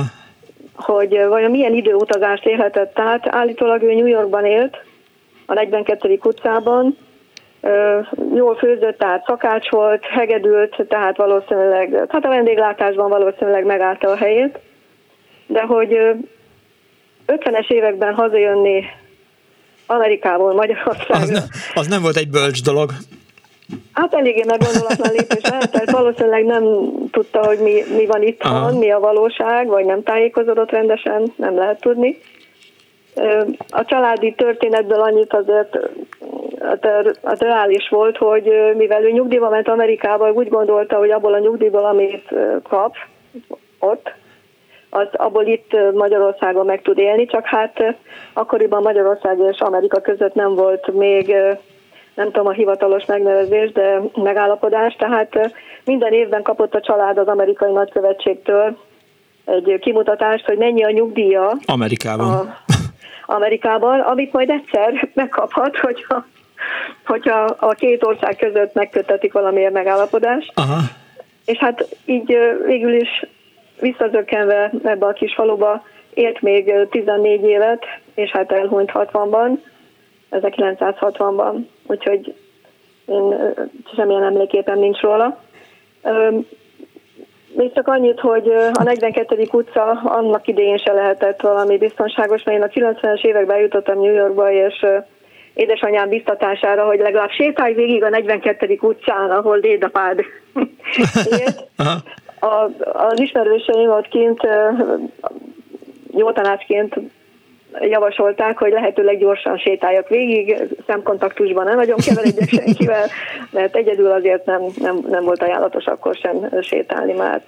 És tudod, az az érdekes, vagy tudja, az az érdekes, hogy véletlenül ennek a kis doboznak, ennek a bársonydoboznak, piros sejembéléssel olyan különösebb jelentősége a felmenő számára nem volt. Tehát, hogy valamit hozott benne, nyilván valamit, igen. Tehát, hogy, hogy egy, egy doboz volt, amiben bele kellett rakni egy tárgyat.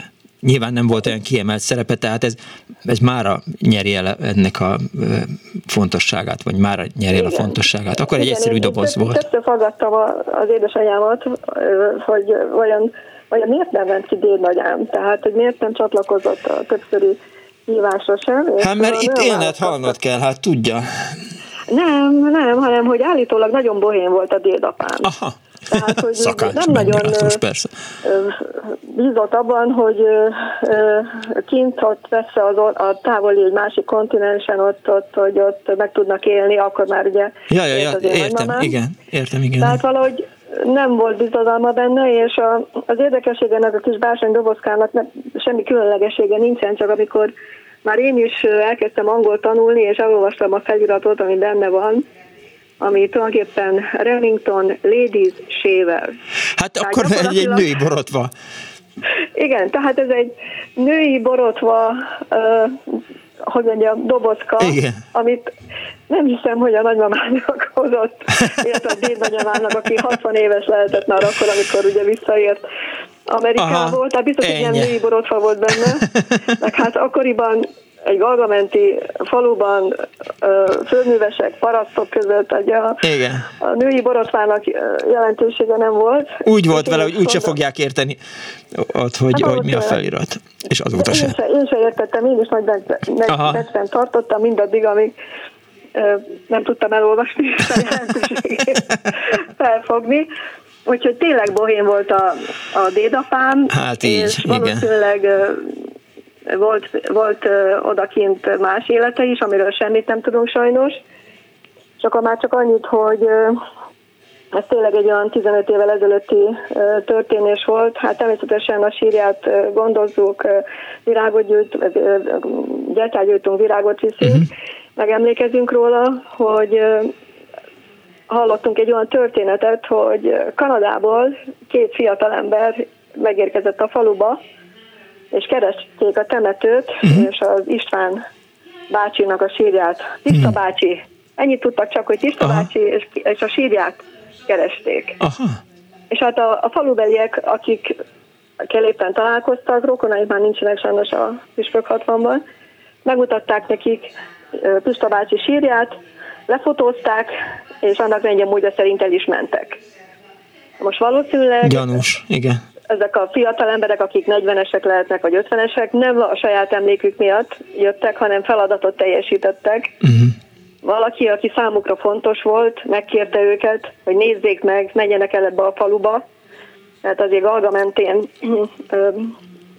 püspök ott van be elzarándokolni végül is. Nem olyan bonyolult Budapestről, de azért egy ilyen másfél óra... Öm, a gépkocsival is. Hát vagy az amerikai nyugdíjhatóság volt, vagy valami, eh, hogy is mondjam, a dédnagyapának, valami kalandjának. Eh. Valami kalandja lehetett, és sajnos nem tudjuk ezt az ágat, mert most már tényleg mindenféle rossz érzés nélkül szívesen eh, hallanánk róla, hogy milyen életet élt ő New Yorkban.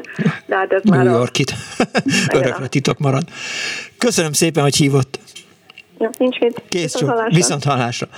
huszonnégy nulla hat kilencvenöt három, illetve huszonnégy nulla hét kilencvenöt három, azt írja Levi, hogy Vinci Empoli felett van két múzeum, és van az olajfaligetek és a szőlőültetvények között van a szülőháza, mármint Vinci szülőházáról, pár kilométer a településtől. Igen, én is nagyjából ezt mondtam, illetve nem azt mondtam, hogy pár kilométerre, de valóban nem a, a faluban van Leonardo Vinci szülőháza. Halló, jó napot kívánok! Jó napot kívánok, Zsuzsa vagyok. Kész csók, Zsuzsa, persze, tökéletesen. Na, az egyszerűség kedvéért írtam egy listát, mert hogy én ilyen nagyon értékmegőrző vagyok, és nagyon ragaszkodom a régi tárgyakhoz, mert nem, egyrészt az érzelmeim miatt, másrészt azért, mert történetük van, és ezeknek a tárgyaknak, nagyon sok tárgynak ismerem a történetét, uh-huh.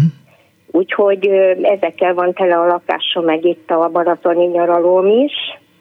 Úgyhogy felolvasnám a listát, mert nem akarom a többiektől rabolni az időt, és haló? Hallgatom, igen. Igen, és, és akkor ahogy gondolja, tehát ahogy beleférek a, a rám szabott időbe, tehát a régi családi fényképek, én szívem szerint a bödönökkel kezdenék, mert ahhoz van termos személyes kötődésem is. Kezdjük a bödönökkel. Kezdjük a bödönökkel? Igen. Jó. Hát nekem mind az anyai, mind a, az apai nagyszüleim egy kis Békés megyei faluba családapáztán uh-huh.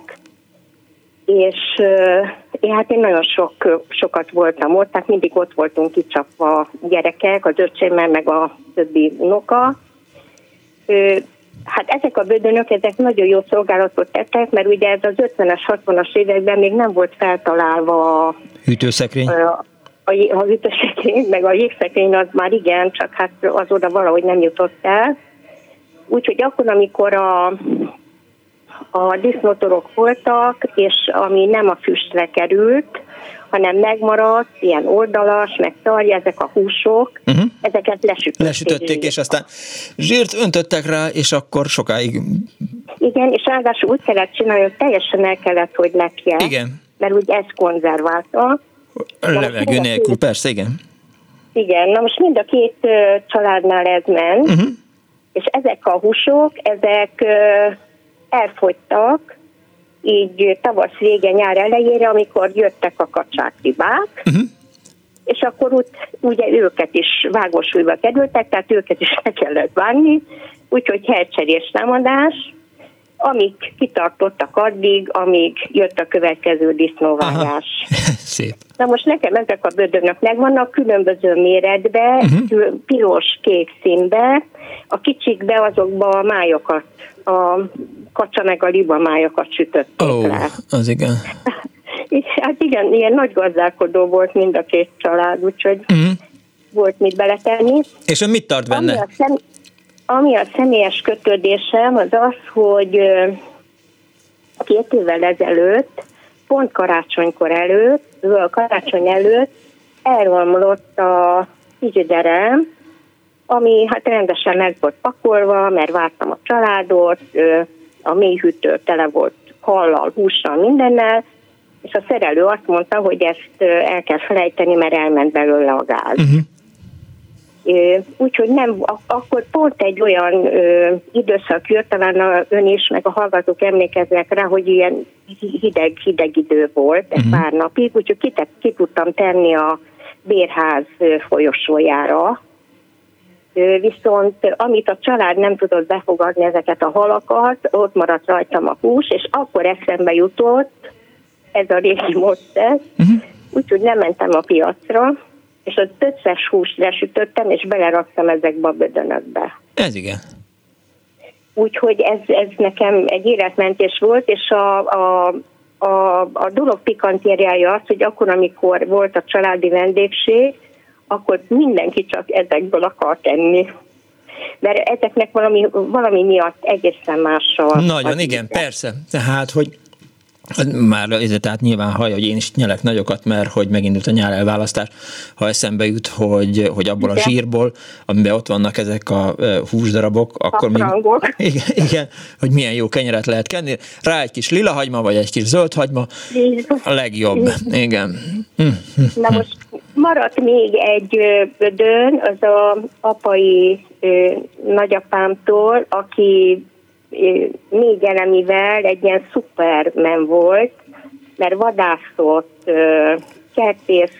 kertészkedett, és nagyon komoly méhészete volt, ilyen vádorméhész volt, volt hozzá mindenféle eszköze, hogy azok nem kerültek hozzám, amivel kipergette a mézet, meg minden, csak úgy előttem van, hogy ez hogy történt. Uh-huh. Viszont ha visszamegyünk a bödönökre, az a mézes bödön az nem ilyen zománcos, hanem nem tudom, hogy látottam már ilyet, az ilyen olyan, mint a bádog bödör, ahhoz hasonlít. Igen. Igen, és azt úgy hasznosítom itt a nyaralóba, hogy abba tartom a grill, mert az a légmentesen zár, ami a grillezéshez kell, és uh-huh. hogy ne rosszásodjon be. Abba tartom ezeket. Még, ennyit a bödön, még egy tárgyat még kitalálhat, mert sorban állnak a hallgatók. Jó, jó. És melyik legyen még, az? Ami talán még így ö, érdekes lehet, ami mind a két háztartásban volt, a nagyanyáim ilyen háztartáskönyvet vezettek. Aha. Az igen. És igen, hát a, a bevételek kiadású. Mint ön a listával. Igen, a listával, de az, az is sem volt listázva, hogy mit vettek, és, vagy mi jött be, és aha. abból mi ment ki. És a, a nagyapáim pedig egy úgynevezett gazdakönyvet, amiben beírták minden évbe, hogy miből mennyit termelt, meg az állatokat is, meg minden, és hogy avval mi történt, hogy az eladták, vagy felhasználták, vagy valami, ezek is megvannak. Uh-huh. Rendes leltár. Igen, igen. Köszönöm szépen, hogy hívott. Jó, nagyon szívesen. Kész minden jót. Viszont hallásra. Viszont, sok sikert. Köszönöm szépen. huszonnégy nulla hat kilencvenöt három, mert a huszonnégy nulla hét kilencvenöt három. Azt írja a Erika, hogy sziasztok, mi, férjem nagymamája és az én nagymamám is, Sirányban tartottuk a sült húst, ez a két cserép idény, ná, edény nálunk van, nem ismertem ezt a szót, hogy Sirány. Vidéki lányként a lesütött húst a nyári munkák alatt tettük meg, amikor a határból hazajöttünk, írta Erika nulla hat harminc harminc harminc kilencvenöt három-ra a Viberen, és egy betelefonáló van a vonal túlsó végén. Jó napot kívánok! Jó napot kívánok! Kész csók! Kis Katalin vagyok, de amikor az, ez történt velem, akkor még Kis Kati voltam. Nagyon régen volt. Na. A városokban minden nagyobb ünnepnapon és ünnep után közvetlenül búcsú volt. Igen. És a testvéremmel édesap, édesanyájék adtak egy kis zseppénzt, és leengedtek a búcsúba, mert a város közepén lakunk. Nem kellett félni. És amikor haza, ott lehetett kapni még abban az időben krumplicukrot, meg török mézet, meg mindenféle olyan édességet, ami már most nem igazán van forgalomban. Uh-huh. És amikor eltöltöttük, meg ringlispil volt, eltöltöttük az időt, hazamentünk, és kérdezték a szüleink, hogy mire költöttük az zseppénzt. Nagy lelkesen elmeséltük a körhintát, meg különböző dolgokat, ami belefért a zseppénzbe, és az én kezembe volt még egy mézes kalácsi. Uh-huh. És érezte édesapa, hogy ez nem fért bele a költségvetésbe. Megkérdezte, hogy... Honnan van ez? ez? Mi? Honnan van? És akkor én mondtam, hogy a bácsinál álltunk sorba, és kaptunk krumplicukrot, meg én ezt elhoztam. Édesapa nem szólt egy szót se, megfogta a kezem, visszavittük a mézes kalácsszívet, és tükör is volt a közepén. Na, na, igen, alap, persze. Igen, visszavittük a mézes kalácsszívet, ezzel az ügy el volt intézve, túl azon, hogy ez beleégett a szégyenérzetembe. Hmm. És amikor a férjem elkezdett udvarolni nekem, akkor én ezt a sztorit elmeséltem, hogy ez azóta sincs, tehát nem is láttam olyan gyönyörű mézes kalácsszívet, meg elmeséltem az egész eseménysort. És egyszer egy névnapra, vagy születésnapra, már nem emlékszem, vett nekem egy gyönyörű, szép mézes kalácsszívet, tükörrel a közepén, virágokkal, úgy, ahogy árulták celofánpapírba becsomagolva. És ez a mézes kalácsszív még itt van a könyves polcon. De szép, igen. Igen, és nagyon szív, és, és ezt mindenkinek elmesélem, mert ennek több, több szála is van. De nagyon szép. Mert... Édesapa sose alázott meg azzal, hogy, hogy bocsánatot kelljen kérni, elég volt visszaadni, és erről több szó nem esett. A másik meg, hogy az én férjem fülé, fülét vagy lelkét megérintette, és az első alkalommal vett nekem egy mézes kalácsszívet, aminek most már ötven éve legalább, csak nem nagyon merek hozzányúlni, mert szétporlik. Nem porlik szét, szerintem. A mézes kalács azt tartja magát. Hát ez jól tartja magát, valóban. Tudja, hogy, valóban hogy ugyanabban a búcsúban... Amit fontosnak igen? tartok még elmondani, hogy nem az emlékét őrzi, az emlékek őrzik a tárgyakat. Ja. Mert nem azért emlékszem erre, mert, mert ez a szív van, hanem azért meséltem el, mert, mert, mert úgy érzem, hogy az emlékek élnek bennünk. Igen. Nem egy tárgy őrzi. Tudja, hogy ott abban a búcsúban, ahol, ahol vették ezt a krumplicukrot, meg, meg aztán a, a mézes kalácsszívet, ott, ott lehetett kapni azokat az olvasókat, amilyen piros-sárga e, édességből készültek. Tehát igen, igen, igen. Nagyanyáméknál nagyon sokáig a tükörre föl volt akasztva egy ilyen olvasó, ugye ez egy, mit tudom én...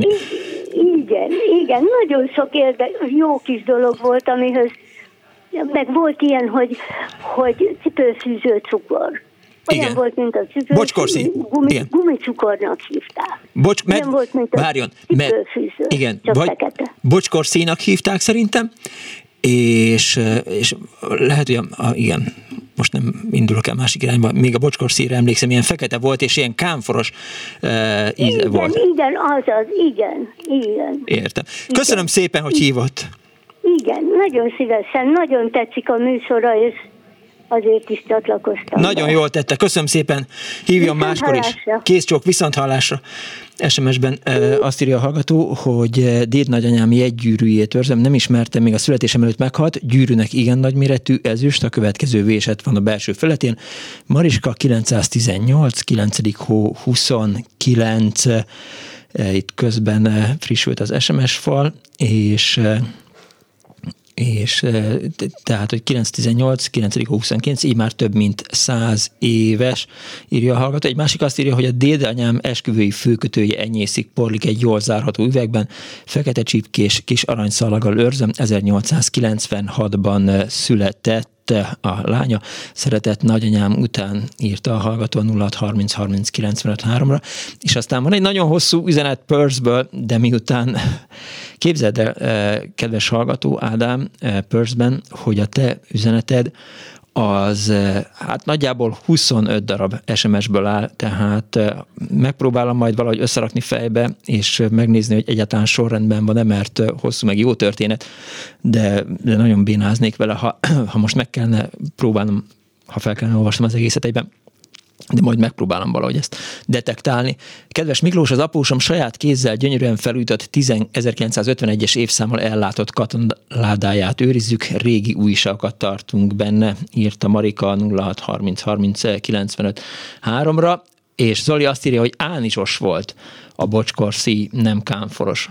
Kösz szépen, akkor már is beljebb vagyunk. A bocskorszíjat medve szarcukornak hívták. Mi felénk, med, igen, ezt, ezt Huan írja, valóban volt ez, és még azt is írja Erika, hogy nekem is van egy gyűjtemény, amit a három gyerekünk készített, már húsz évesek, de még mindig a polcon vannak a kerámia figurák.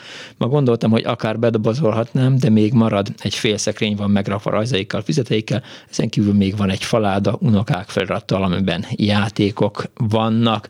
És egy betelefonáló van a vonal túlsó végén, nagyon sok betelefonálóban hívjanak bennünket, esetleg gondolkodjanak azon is, hogy jövő héten vasárnap délután kettő és négy közt ráérnek-e, hogy, hogy belefussunk a történetbe, mert úgy tűnik, hogy olyan sokan jelentkeztek a, a mai műsorra, hogy lesz belőle egy ráadás itt az Anno Budapestben. Halló, napot kívánok!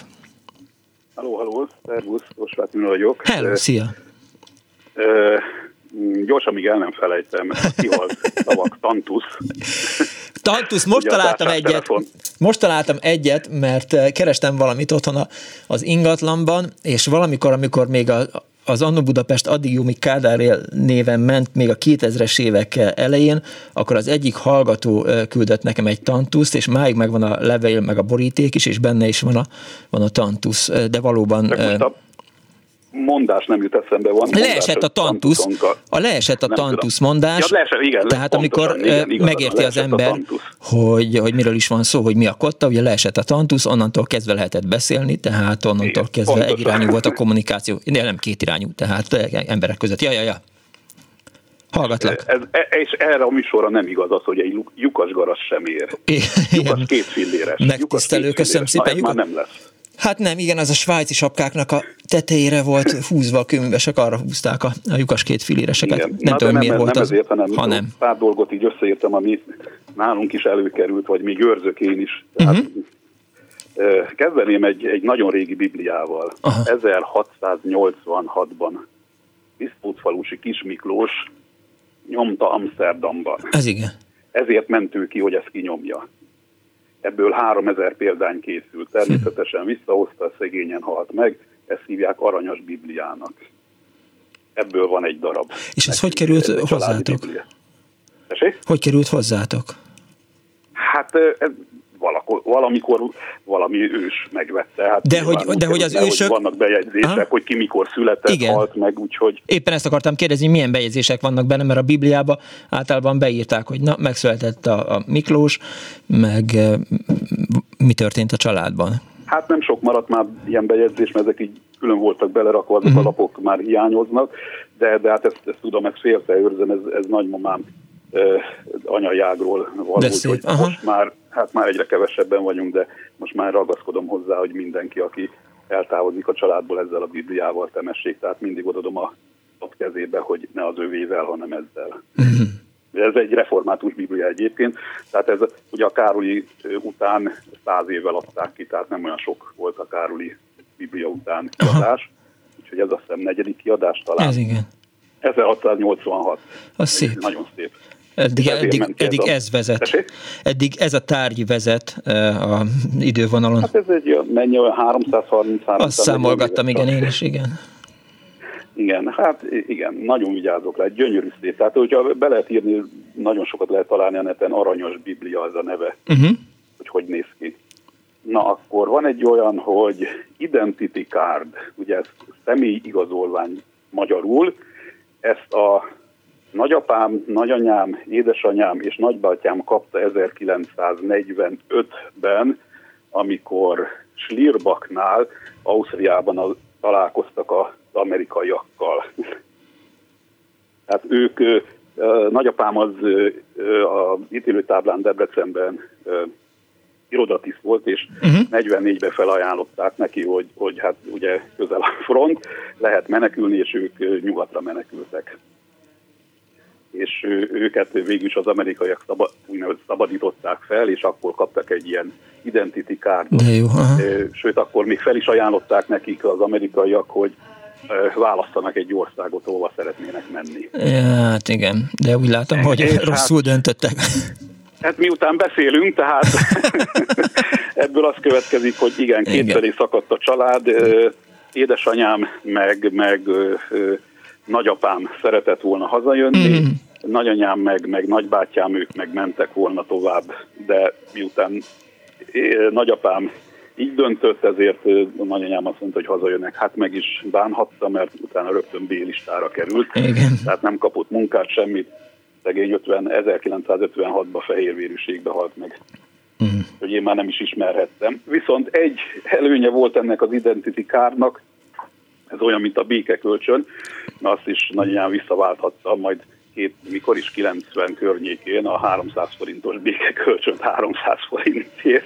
Figyelj, te, várjál, múlt héten, amikor a hitelről volt szó, én rá is kerestem, hogy, hogy mikor lehetett utoljára békekölcsönt visszaváltani, mert arra még emlékszem, hogy a nagyfaterék a, a konyhaasztalon nagyon silabizálgatták, a, de ez hatvanas, hetvenes évek lehetett, mert hogy... hogy a... Hát ezt azért silabizálták, mert hogy mindig nézték a Népszabadságot, hogy nyertek-e vele valamit, mert volt valami nyeremény rá. Ugye nem fizettek rá semmit, semmilyen, ö, hogy hívják ott, kamatot, hanem, hanem ilyen tárnyeremény. Az autóbetétkönyv volt, ugye volt ez az ötezer-tízezer forintos autóbetétkönyv. Most is van. Arra sem fizettek, uh-huh. hanem, hanem mit, hány ezer darabonként egy autót kisorsoltak. Ja.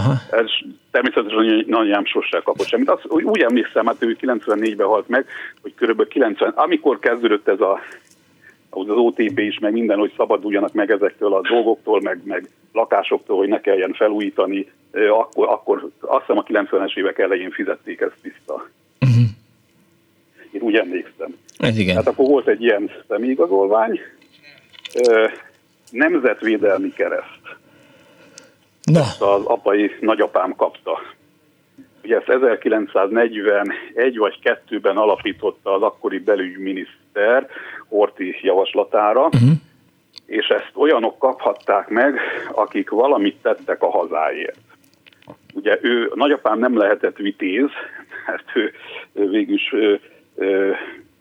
parasztember volt, bár kisnemes volt, mert nemesi család. Akkor még, attól még lehetett volt. volna... Nem, valamiért, valami nem, hanem aha. ő ezt kapta meg, uh-huh. mert ugyanis ő ö, ö, ö, na, tizenkilencben, igen, azt hiszem akkor jöttek be a románok.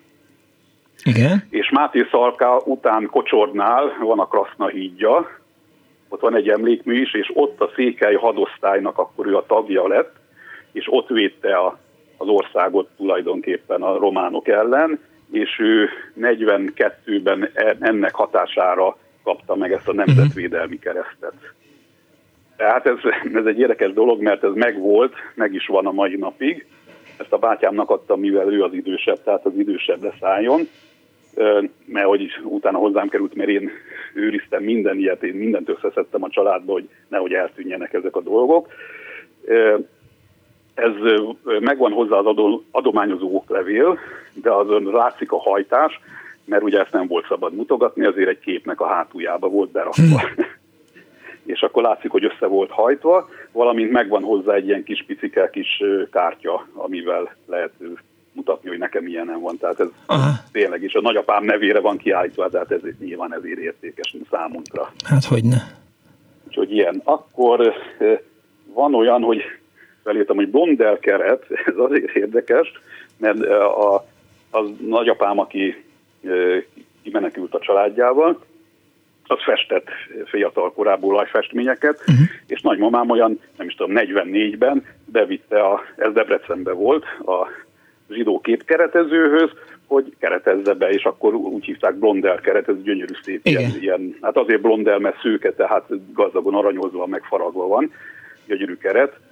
Ám most a piacra, hogy kimész, akkor minden blondel keret, igen, blondel igen, keret. Igen. igen, mindenre ezt mondják, hát az nem, az, az egyfajta ilyen keretre mondták. Na és pont akkor kezdték el a zsidókat deportálni, negyvennégyben, és hát mesélte nagyanyám, hogy meghallotta, akkor ő felszaladt a városba, így mondták Debrecenben, hogy felszaladt a városba, ah, hogy hát, ha még ki tudja váltani, nehogy elveszten a nagyapám olajfestménye, uh-huh. és még sikerült kiváltani, és akkor mondja nagyanyám, hogy hát a szegény képkeretezőt másnap el is vitték. Uh-huh. Úgyhogy ez, ez, ezért értékes, hogy így megmaradt ez a... Meg hát a nagyapám festmény, ezt ő festette, két ilyen nagyon szép olajfestmény. Van egy olyan, hogy... Egyet mondjál még, egyet Igen, mondjál még, mert nagyon sokan vannak. Jó, akkor egyet. Egy, egy van már csak. Yeah. Egy nagyon szép art deco ebédlő garnitúra, meg azért értékes, mert az édesanyámmal ö, ö, egy ö, ö, idős, amikor született harminchatban, nagymamám akkor vette, ugye száz hatvan pengő, erre mondták, hogy ugye havi kétszáz pengő fixel, az ember könnyen viccel, Igen. és... Ö, ez meg azért érdekes, mert ugye mikor ők kimenekültek, vagy elmenekültek, akkor üresen maradt a ház, és hát természetesen orosz katonákat szállásoltak el, uh-huh. és egész véletlenül megmaradt, és a, a legenda szerint azért, mert hogy orosz tiszteket szállásoltak, és ők azért valamelyest vigyáztak erre. És megmaradt az asztal. Igen, és megvan, a mai napig is megvan, gyönyörű szép, szép garnitúra. Köszönöm Köszönjük. szépen, hogy hívtál. Közben én is rá, közben rákerestem a Bibliára, hogy, hogy, hogy mikor volt a, a legutóbbi. A történetet is olvastam, hogy, hogy összesen két évben adták ki talán, hogy, hogy kétszer jelent ez meg, tehát itt a, a Vaterán volt a ezerhatszáznyolcvanötös aranyas Biblia, de aztán már nem találtam, már megvásárolták, úgyhogy nem volt meg, de, de köszönöm szépen, rákerestem. Gratulálok. Az utánnyomását azt, azt lehet venni. Azt, azt lehet, azt, azt tizenkétezer-ötszáz forintért lehet látni, antikváriumba kapni, azt is földobta nekem. Igen, igen, igen, igen. Hát az is megvan, de hát az nyilván nekem megvan eredetiben. Ja, igen, mindenből az eredeti a legjobb. Köszönöm igen, szépen, igen. hogy hívtál. Én is köszönöm. Viszont szervusz. Hallásra, szervusz.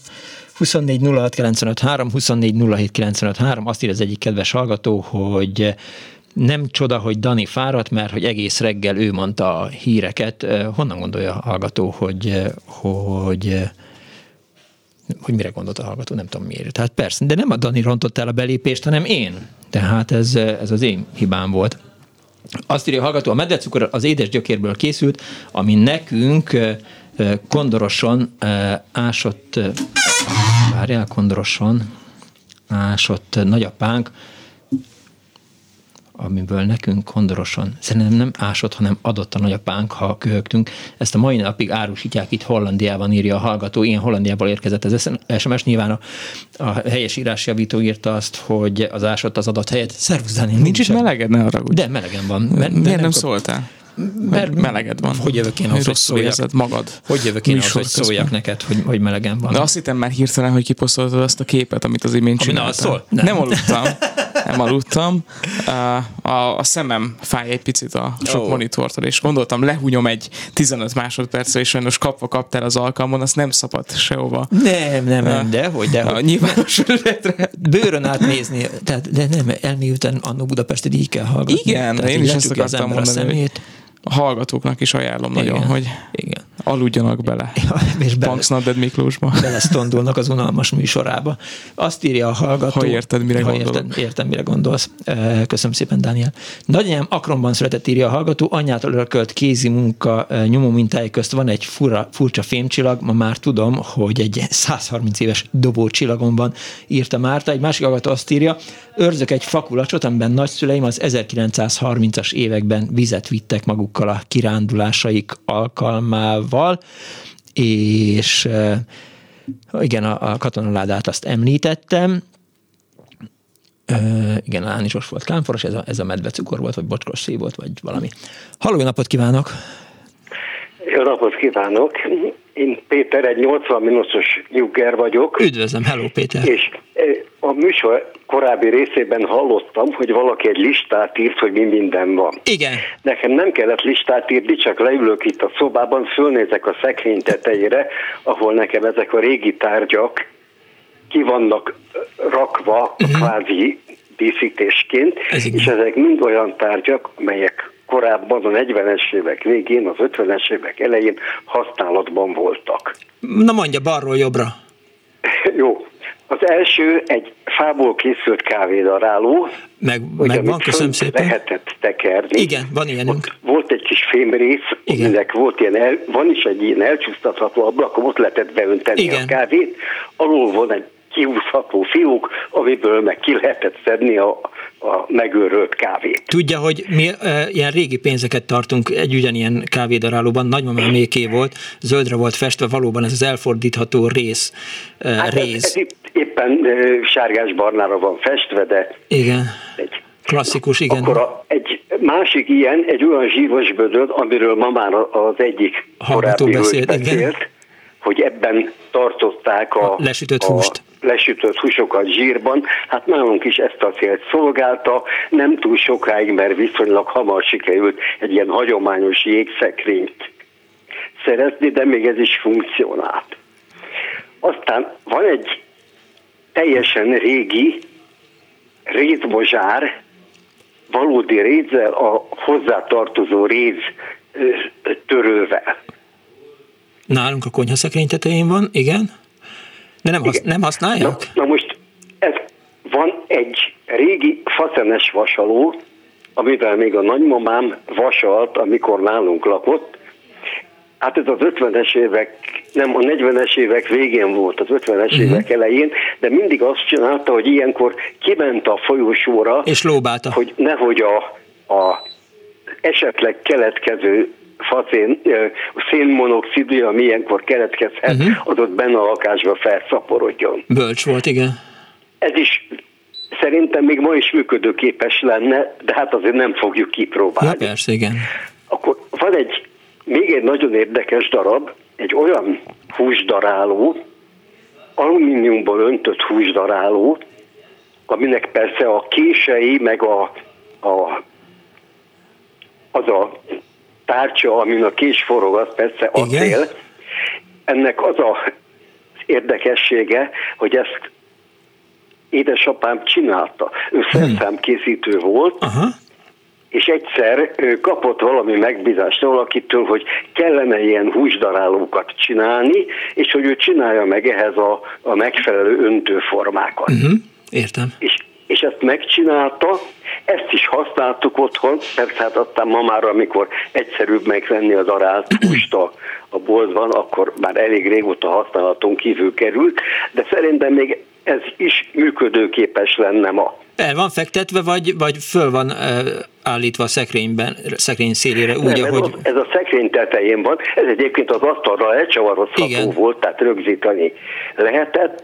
Ugye kézzel kellett persze, tekerni, hogyne, igen. felülről lehetett belehazagolni a, igen, a megfelelő méretűre kockázott húst, csíkozott. És akkor ha hengeres rész végén jött ki a megdarált igen, hús. Igen. Utána persze a, szét lehetett szedni a azt a csigatengelyt is, ami tolt előre a húst, azt is ki lehetett belőle szerelni, és akkor az egészet tisztára lehetett mosni, el, el lehetett mosogatni, szóval egy... egy Mi használjuk tol- is ezt, és mindig szívunk vele, mert, mert nem, nagyon kevés helyen vannak már olyan késélezők, ahova el lehetne vinni ugye azt a pengét, vagy azt a nem csillag alakú, hanem, hanem kereszt alakú kis fémet. Hát, hát én ezt többször megnéztem, uh-huh. megszétszettem annak idején, amikor még használtuk is. A fémtárcsa, a, amin a lyukak vannak, és amin jön ki a darátus, az tulajdonképpen egy síkfelület. Igen. Hát azt a síkfelületet szerintem ma bárki meg tudná köszörülni. Hát bárki, akinek van köszörűje, meg köszörű, hát egy, meg köszörű egy, diplomája. Azért, hogy van egy, van egy olyan műszerész, vagy lakatos mester, akinek ilyenje van. A kés is olyan, hogy a, van négy éle, igen. de azok egy síkban vannak. Igen, igen. Tehát ha azt lefekteti és, és le tudja szorítani, akkor megint mint egy, egy síkon végigmegy, azt szerintem meg tudnák köszörülni. Na mindegy, Ugorjunk. nem téma, mert nem akarjuk már használni. Nagyon kedves, kellemes családi emlék, főleg azzal, hogy, hogy apám saját maga készítette annak a, a szerszámát, amivel ezzel döntötték. És akkor még a legértékesebb darabról beszélnék, az pedig egy öntött vas petróleum lámpa, uh-huh. ami hát gyönyörű mintás. Nem tudom, hogy hány éves lehet, de ugye már a negyvenes évek végén nálunk volt, amire én már emlékszem, mint, mint kis gyerek. Néhányszor még használtuk is, amikor áramszünet volt, és, és valamivel világítani kellett. Ennek két oldalt van egy ilyen gyönyörű, ráöntött, sárkányszerű fogója, uh-huh. azzal lehetett, lehet az egészet emelni, mozgatni. A felső részt ki lehet emelni, abban van egy üveg, amiben petróleum van, ebbe lóg bele a kanóc, most is benne van még egy kanóc, azt a kanócot egy kis... Van egy ilyen tekerője, amivel így... Van ilyen tekerője, azzal lehet fölle mozgatni. Szerintem még ezt is működtetni lehetne ma, ha akarnám, de hát inkább mint, mint régiséget őrzöm, mint, és nem mint világító eszköz. Nagyon szépen köszönöm a leltárt. Viszont hallásra. Viszont hallásra. Halló, jó napot kívánok! Halló! Szia! Hello! Szia, Miki, Lutring, Magdolna vagyok, Meggi. Hallasz jól? Jó, tökéletesen hallalak. Jó, köszönöm. Na, szóval szeretnék fölírni, amit látom, alig van idő, de most telefonálok, mert azt hittem, hogy nincs a elején. Na mindegy. Aztán Zolika volt férjem, sajnos már meghalt, mert dohányzott, meg halára dolgoztatták, és ő főiskolás korunkban együtt jártunk, a fölöttem járt, rajz bioszakos volt, és gyönyörűen festett, csak hát eléggé, hogy mondjam, csak szóval nihilista volt, azt mondtam, minek fessen. Mi, Minden esetre egyszer nekem hetvenhétben festett a névnapomra festményt, és mondta, válasszak, persze mind a kettőt választottam, és az egyik olyan gyönyörű, képzeld el, hogy ö, hat részből áll, és ö, vagy nyol, nem tudom, hat vagy nyolc, és a, a nőszíromnek a termését különböző színekkel ábrázolja, uh-huh. és olyan, mint egy élet, hogy itt keletkezik, aztán egyre világosabb, akkor elsötétül, aztán végül már csak ilyen vázak vannak, meg a, a másik pedig egy ilyen kis ö, levél, levél valami, valami gaz, amit belemált a festékbe, és ott kísérletezgetett. Majd el fogom küldeni, csak most nem vagyok otthon. Na most akkor van, ezeket nagyon őrzöm, gyönyörűek. Akkor én kiskoromban uh, rajz, rajzos akartam lenni, már mint uh, grafikus, csak uh, nem engedtek Pestre, pedig nagyon ügyes voltam. Nyolcadikban három műben volt, mind a hárommal külön díjat nyertem, ez egyiket még a Képzeld el, a komlói gyerekrajzversenyen, úttörő gyerekrajzversenyen nagyon kis ügyes voltam, és volt egy csomó vázlatom, és meghalt az anyukám, és az unokatestvérem nagyon rendes volt, jött segíteni, hát két hétig pakoltuk ki a sok minden micsodát, uh-huh. és uh, kidobta a rajzaimat, oh. képzeld el.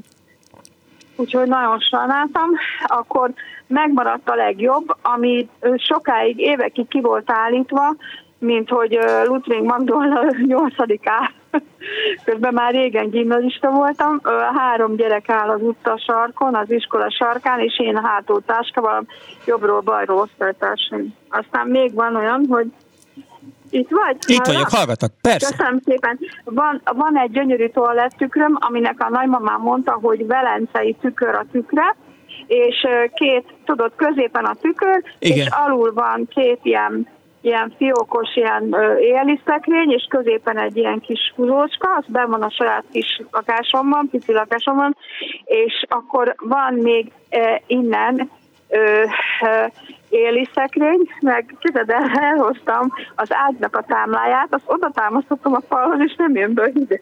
Na. Ez vicces. És akkor e, még a nagymamámnak van egy csodálatosan szép ö, vázája, és az annyira érdekes, hogy az embernek az ízlése hogy változik, mert itt kis tinikoromban azt hittem, hogy ez egy milyen ócska, ronda, gicses valami, közben ilyen barokkos stílusú ö, valami kék. Tehát akkor lehet, hogy tényleg az. Széles szájú, aranyszínű a, a széle, uh-huh, és egy ilyen aranykeretben van egy ilyen bakás nőszerűségek, meg tudod, ilyen patás ördög, nem tudom, azt hogy hívják az ördögöt? Nem, patás mondom, ördög, de mindegy. Az az Orbán Viktor. Nem, nem, nem, van. Ja, én a nevét már nem akarom kimondani, mert már eléggé rosszul vagyok. Ha meglátom, kérdez, szabással rosszul ezek, mert Jó van, jó van, én tereltem el a műsort, bocsánat. Jó, jó, köszönöm szépen, a, hogy beszélhettem, puszilla, hello, nagyon szia. Tetszett a műsor, köszi, Ciao. Szia, köszi. Hello, hello. Szerintem az utolsó telefonálóra még van egy kis időnk, jó napot kívánok, de biztos, hogy jövő héten folytatódik a, a féltett, féltve őrzött kincseink című műsor. Mi van, Dániel? Itt van, itt van a hallgató. Jó napot kívánok, bocsánat. Szevasz, Miki, Beje vagyok, Szentendéről. Szevasz, üdvözöllek. Tettem, amikor hazajöttem Algériából, három darab öngyújtót, rondzon öngyújtót, uh-huh, és adtam egyet az öcsémnek, adtam egyet apámnak, meg megtartottam magamnak is egyet. Na most elhagyta az öcsém. Oh. Én beleejtettem a munkahelyemen egy dítes ködölbe, nem tudtam kipecázni, maradt a papáé. Aha. Az a jó ranzon. Amikor meghalt a pater, akkor anyám úgy döntött, hogy nekem adja ezt a maradék öngyújtót. Aha, érthető, persze. Igen ám, de nem találta a lakásba sehol se. Uh-huh. Úgy eldugta a pater.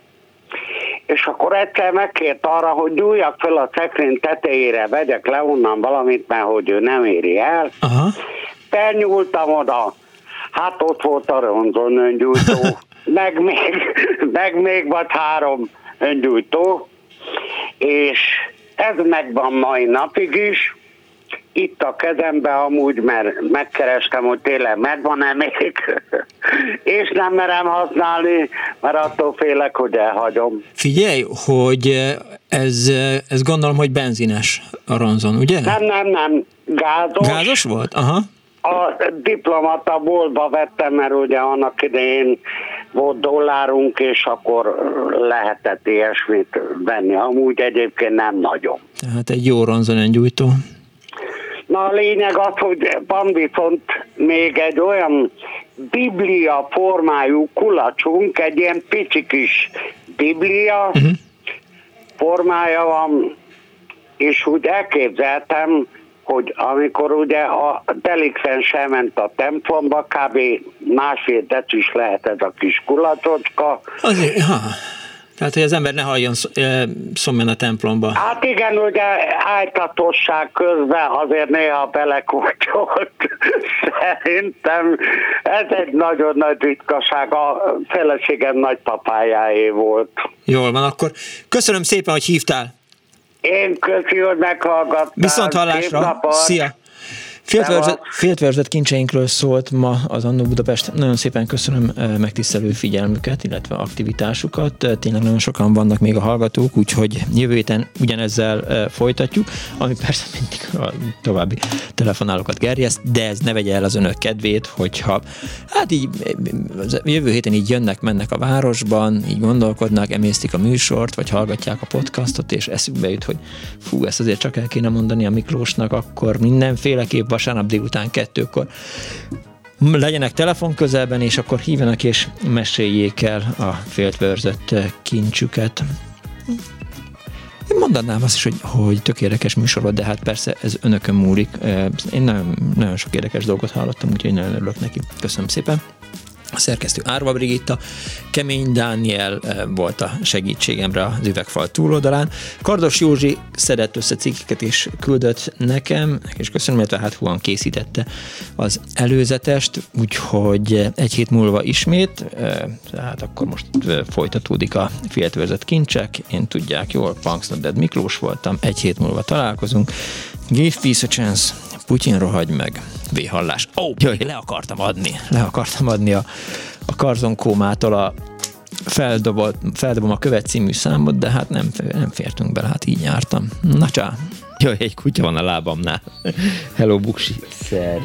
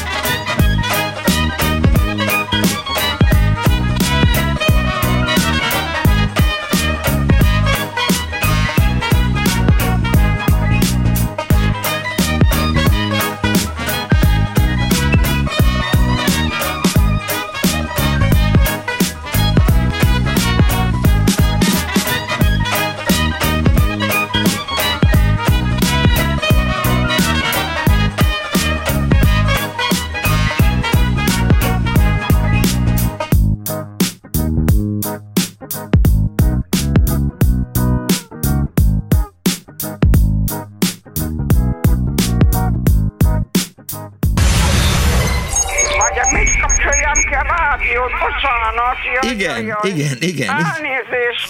Jó napot kívánok!